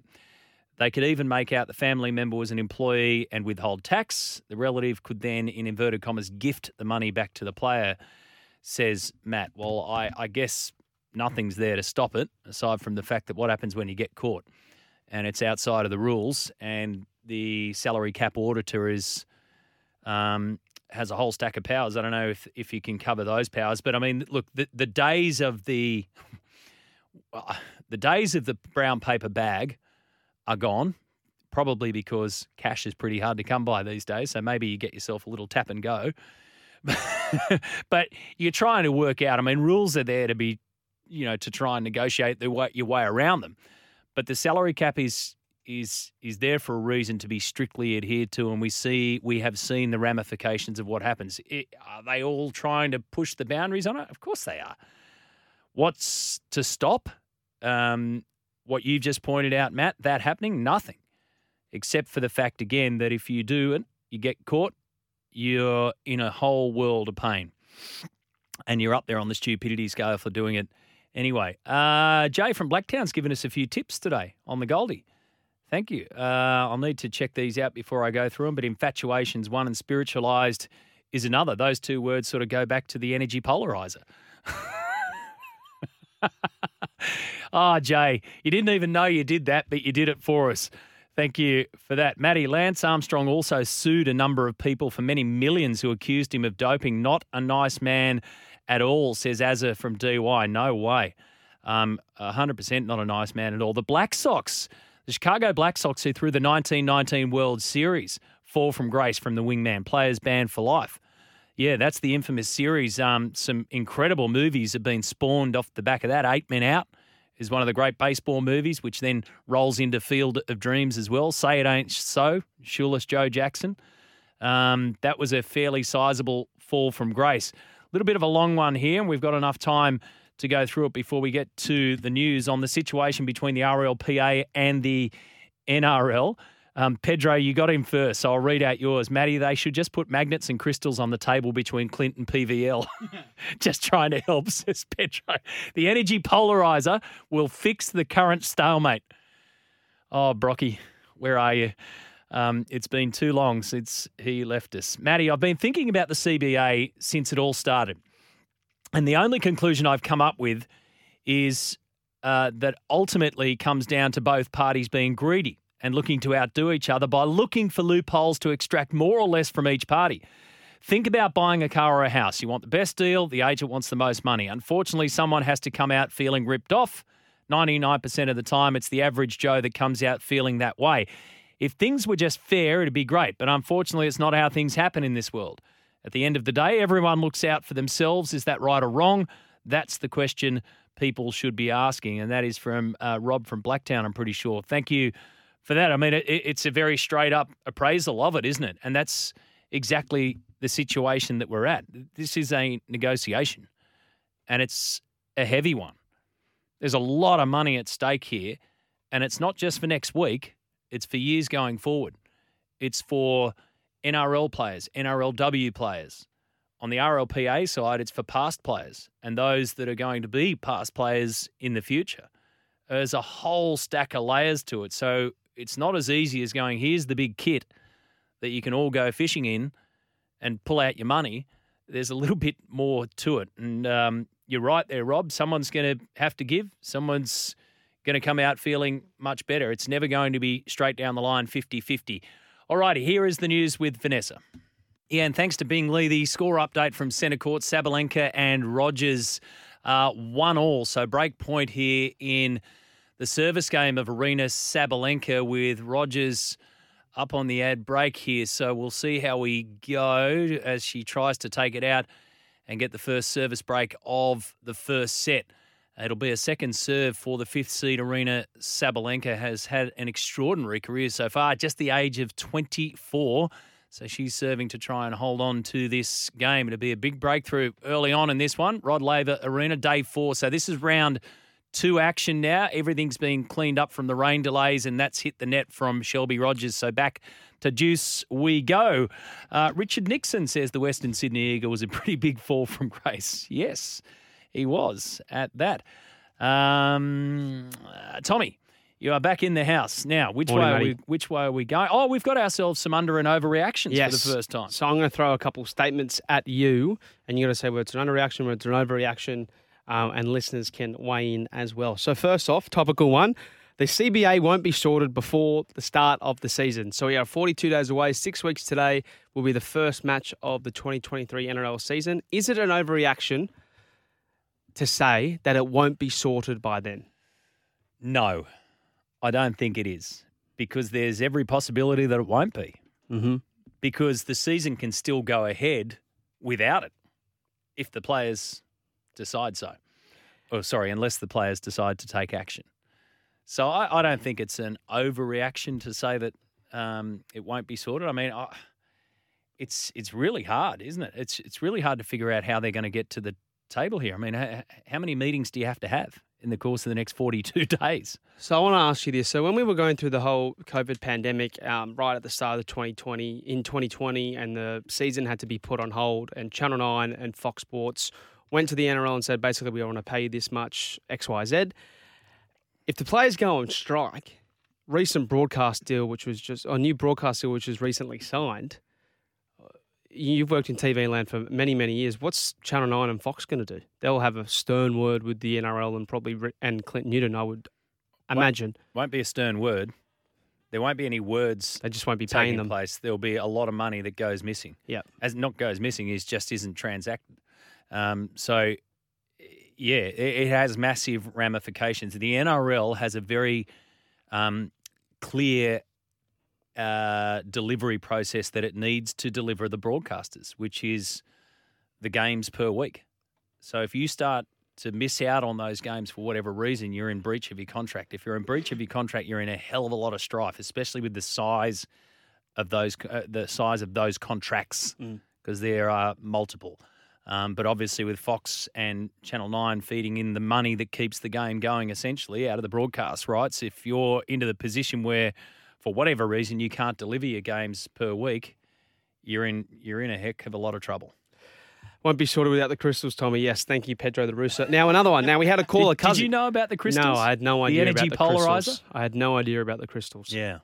Very, very interesting. Yeah. Um, now we had Cuzzy from Brisbane speak about Dave Rennie. So my next two are, going to be about the Wallabies rugby and also a bit of rugby league too. Okay. So this is a, this is reunion and rugby league. This one, the Wallabies will have three current NRL stars playing for them in the 2027 Rugby World Cup. Now I say that because a lot of talk last few days about Eddie Jones poaching NRL stars. We know how much he likes rugby league. Go back to the 2003 World Cup. You had Wendell Sailor, Lote Tuqiri, and Matt Rogers. Um, three NRL players that were poached by Rugby Australia to play for the Wallabies. So they had three players there. So is it an overreaction to say that the Wallabies will have at least three current NRL players playing for them in the 2027 Rugby World Cup being played here in Australia? Okay, had you asked me that question a week ago, I would have said, yeah, it's an overreaction because I can't see rugby union in Australia or rugby Australia and and under the watch of, of Dave Rennie, I'm sure he's thought about it. I just I I can't fathom mm-hmm. that that that that would pop up as much as what we'd think it is. But under Eddie Jones, I think it's entirely possible. Entirely possible. So that's not an over overreaction at all. The question is, who do they need?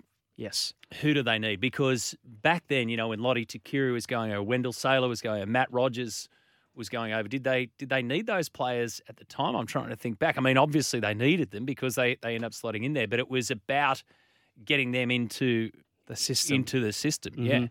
It, it wasn't about raiding rugby league. And and also as well, the Wallabies at that time already had stars in Stirling Mortlock, Stephen Mm. Larkham, George Gregan. Whereas that's where I mean Stephen Donald on SENZ uh, a few days ago said it's not the coaching, it's the cattle, and so they need the Yeah. cattle. So you'd look at a position like ten, like five eight. That's a that's a position where. uh, Injuries haven't been great for the Wallabies the last 18 months, but that's a position that they do need to shore up. How long's your man Joseph Suaalii signed up for? I believe it's to the end of this year. I've I've already said countless times last year. I think it's a foregone conclusion. I think it's a, a given that he will play for the Wallabies in the 2027 World Cup. Why not? You know what, how old is he going to be at the end? 24. He's going to be 24 years of he age. going to be 24 at the end of 27? At the end of 2027. Oh, man. So he can come back to rugby league, still play another eight to 10 years, win a couple of comps back with the Roosters. Fantastic. I, and I, you know what? I wouldn't begrudge him from going for going to play rugby union as well because he's a talent. He can be, he can follow in the footsteps of someone like a Sonny Bill Williams. Hmm. Maybe go playing in Japan or, or England or France where you get paid a lot more money. Um, so yeah, I think he will definitely be one of them. NRL clubs already poach a lot of rugby union players coming through that GPS school system. So I think three, maybe not, but I think one or two will definitely be there. Mm. Uh, my next one with, with the Wallabies. So the Rugby, will, rugby World Cup um, in France later this year. Yep. Under Eddie Jones, the Wallabies will go one better than they did in 2019. So in 2019, they fell to England. They lost 40 to 16 in the quarterfinal. So is it an overreaction to say that under Eddie Jones, they will go at least one better and progress through to the semi-finals? No, not an overreaction. Wow. No. So you're going you're going all in on Eddie Jones. Yep. Yep. I'm going all in on which which direction Rugby Australia and the Wallabies are heading. I, I think Dave Rennie was was working his absolute butt off to try and get them there, but there was clearly something missing along the way. Mhm. I mean, only time will tell. But they ran into England last time around. I mean, totally different scenario, sure. Mhm. But they ran into England last time around. If they run into England this time around, guess what's going to happen? Mate, Eddie Jones is going to is going to mastermind. And who was coaching England at that time? Eddie Jones. There you go. So he's going to, uh, yes. So I reckon they do go a little bit deeper. Going, oh, imagine making the semi final. That would be big for if if he is able to get us there, and then two years later, in in two years we've got British and Irish Lions, and then two years after that the home World Cup here. So I think this is this is make or break for Australian rugby these next five years. You've got this World Cup in France, then you've got the British and Irish Lions coming here. They only come here once every twelve years, and then you've got the home World Cup hmm. where Hamish McLennan, we got got him on tomorrow. He's spoken about how big that is going to be for the sport in this country and how it's kind of fallen away the last few years. If we can get back to where we were back in 2003, the last time we hosted a World Cup, then that would be do so do so much, you know, wonders for the sport here. So you know the Australia. interesting thing, the interesting thing, what you've just said, right? If, if if this is a bar side chat that we're having, and we're talking about the Wallabies at the moment, we're talking about Eddie Jones coming back, we're talking about the possibility of rugby league players and big stars going there.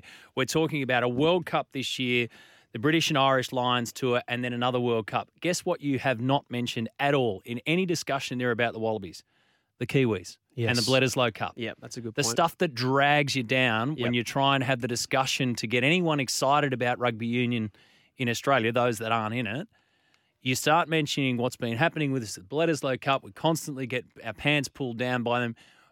New Zealand Rugby Union ain't s- plain sailing at the moment either. Mhm. So it's interesting how how quickly the shift of conversation. We're going to have to go and face them. We're going to have to, and if Eddie Jones can mastermind that, and this current squad can go and do that, then that's just next level. But isn't it interesting how quickly things can change away from the focus about how bad things are mm-hmm. to what the possibilities the are? optimism. The optimism. I think, and we're speaking speaking about rugby now in on January nineteenth, and yes, it's because there's been a coaching change. But if if say I don't want to say Joe Blow, but if someone not like Eddie Jones was was brought in to replace Dave Rennie, it wouldn't get the fanfare, it wouldn't get the attention. The sport would not get the fanfare and the attention that it has the last 48, 72 hours. Yeah. That's just a simple fact. Yeah. And I agree with you. If we're able to to conquer the Bledisloe and win that back, what? When was the last time? 01? The last time we had won it? Yeah, I believe at least at least whatever, at least twenty years. If we're able to conquer that feat, even win it at Eden Park, first time since 1987, would be massive. Uh, my final one. Oh, you got another one. I've got one more. This is with cricket. Steve Smith should open the batting for Australia at the 2024 T20 World Cup. Not in Test, not in ODI, in the T20 World Cup that's going to be playing the West Indies and USA 2024. So the last two games for the Sixers, open the batting, 36, 101. Um, he's what are the stats here? He's had a Who, who are you going to replace? well, Aaron Finch isn't going to be there. We know that for a fact. So putting him up there with Warner. That can be their swan song. Not not him for Australia because he won't, he's not as old as Davey Warner, but that was pro- that will probably be Davey Warner's swan song. Uh, okay, so what was the question again? It's not a statement. Is it an overreaction? So t- last two games he's opened the batting Yeah. for the Sixers. He's Yeah, scored no. 137 runs. Yep. Strike rate of 165. Yep. So what I'm saying is he should open the batting for Australia and T20 cricket moving forward, and especially at the next T20 World Cup in next year. Don't know. Uh, Is that an overreaction? Possibly an Because it's, overreaction. because it's after two games. Yeah, I don't sit right in the fence. That's why because it's the two games. Okay. Yeah, Because Um, you, just I- have I'll to go you- back. You were the biggest supporter of Aaron Finch, and I was saying we had to drop him, had to drop him, and and, I'm a massive supporter of Steve Smith. So Yes. the reason why I'm sitting on the fence is that's off the back of two games. Yeah, I called that first one. The 36 was was great. 101 was enormous at Coffs, Sublime. at Coffs Harbour. Um, uh, the, and so I don't, I don't, I just don't think there's enough there sample. to go Yeah, off. no sample size isn't big enough. sizes, but it's Steve Smith. Mhm. Right. So that's where you go. You're going to, I would never, ever try and question No. whether Steve Smith's going to be successful or not, but then again- no matter where you put him in the order. T20 form is so bloody strange because freak. it was only what 18 months ago, 12 months ago that he was given the flick by his IPL team. Hmm. So it can come and go. But given his recent form, was just thinking about it, considering how unsuccessful we were at a home World Cup just what three months ago, and how bad that that ended up. Um, try and look for some optimism there. But that's all from me. Gee, back end of the pro really got us thinking, didn't he? We're back after this. Quick score update from Centre Court, thanks to Bing Lee. Uh, Aryna Sabalenka against Shelby Rogers. So Rogers leading 3 2 in the first set. They're pretty much going toe to toe in this one. It's got the feeling of a a longer match. The last rally, uh, 10 shots, nowhere near the 70 that we saw last night, but they're certainly level pegging at the moment. On a lighter note, says uh, one of our texters, can we find out if tennis player Shelby Rogers' dad is a massive Ford fan? Quite possibly. Quite possibly. The Shelby Mustang. Thank you for that one. Phil is in next up with the Hello. afternoon show. Uh, it's all going on again. Uh, uh, anecdotally, it just made me think: how strong is US tennis right now? They have got stars just coming through from left, right, and center. It's just crazy. Yeah. And it comes. I mean, it comes and goes a lot. Obviously, in tennis, in all sports, but it comes and goes, particularly in in American tennis as well. I mean, Mm. trying to be the next big thing and the pressure that comes after. It's a really good point. We, we spoke about Taylor Fritz. Um, Brett Phillips and I spoke about Taylor Fritz. I think it was yesterday we we had the chat. I mean, he's not so much a smoky, but in terms of the betting and. Alexei Popyrin will face him today. So Mm, tough one. yeah, yeah. There's there. It's a very good. Anecdotally, that's a very good way to start. I like that word. Anecdotal is great for radio because then you can just say. Whatever, whatever thereafter. yeah, whatever the stat, whatever stat sounds right, or how, however it sounds, it's it's anecdotally. So you know, yeah. Which means I can just say it. can you think of a bigger fall from grace or even a bigger fess up? Because it's 10 years to the day that Lance Armstrong sat down and said yes, yes, yes, yes, yes to everything that Oprah posed to him about drugs. That's the that has to be the biggest. It's a benchmark, really. That that is the benchmark. I mean, Michael Clarke. Just got two hours and 51 minutes from there without even thinking about that palaver. Um, but in terms of fessing up, no one's done it as good as Lance.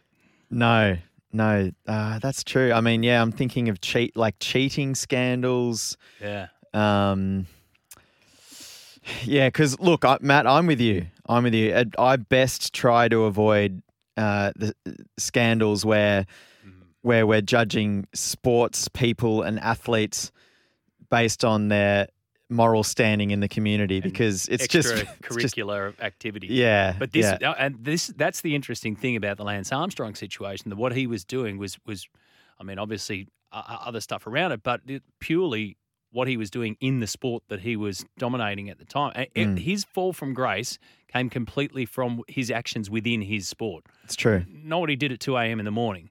Yeah. with his drunk mates. But it, you know, this came purely from the sport. Not that he, not what same scenario as you know your your OJ or your Oscar Pistorius. Mhm. They were away from the sport quite obviously. Yeah. So this one was generated by what his actions were, and then he fessed up to it, which is yeah interesting. I mean, uh, Ben Johnson and Marion Jones as kind of again drug Yeah. cheat examples. I thought Marion's Marion's story's really really huge. I remember watching her win the hundred meters at Sydney two thousand. Yeah. And now that I think about it, I just it just leaves that horrible. I mean, you know that you don't know that sh- she's on it at the time, but then once you, you know, in years later when you see the full story and what she was up to and all that kind of stuff, and you kind of go, well, wh- why did I spend my night there? I mean, I was working, thankfully, so I had a pass to get me there. But why did I spend my night there watching a drug cheat It's true. running around? That that's where it leaves a bad taste. What's coming up on your show? Yeah, got some good guests. We we got uh, Jaleesa Apps coming up in the next hour. Can you get her thoughts on on this messy pay dispute drama going on in, in the NRL, but particularly the NRLW? It just seems to be just a complete mess. Uh, in the current situation, uh, Kennedy Cherrington, she's been very vocal today on on Twitter, just kind of you know outlining the fact that the women's uh, players are, are playing an All Stars match in a few weeks, and there's you know No deal. yeah, No dice. Exactly. We've got RJ Ochoa coming up as well to chat some NFL and Bharat uh, Sundaresan as well, who's going to chat about India and the series next month and some of their players. He is the man. Have a good show, mate. Thank you. We are at the checkered flag on this Thursday morning. I'll be back with you again tomorrow. Don't forget when the footy season starts to get under full swing. Uh, early February, so before the actual season kicks off, Matty Johns will be joining me every Monday morning for the first two hours of the program. So we'll keep you updated with all the details on that. But we'll start our week with Matty Johns. Uh, Andrew Webster will be returning as well on a Wednesday, and we'll uh, just continue to push on throughout the year with a very, very big morning show. Until then, Monday to Friday activity for me. Uh, thank you for all of your input today. We covered a lot of ground. The Australian Open Day 4 continues, excuse me, and it's 4 3 uh, Aryna Sabalenka against Shelby Rogers in the match currently underway thanks to Bing Lee on RLA. See you tomorrow, folks.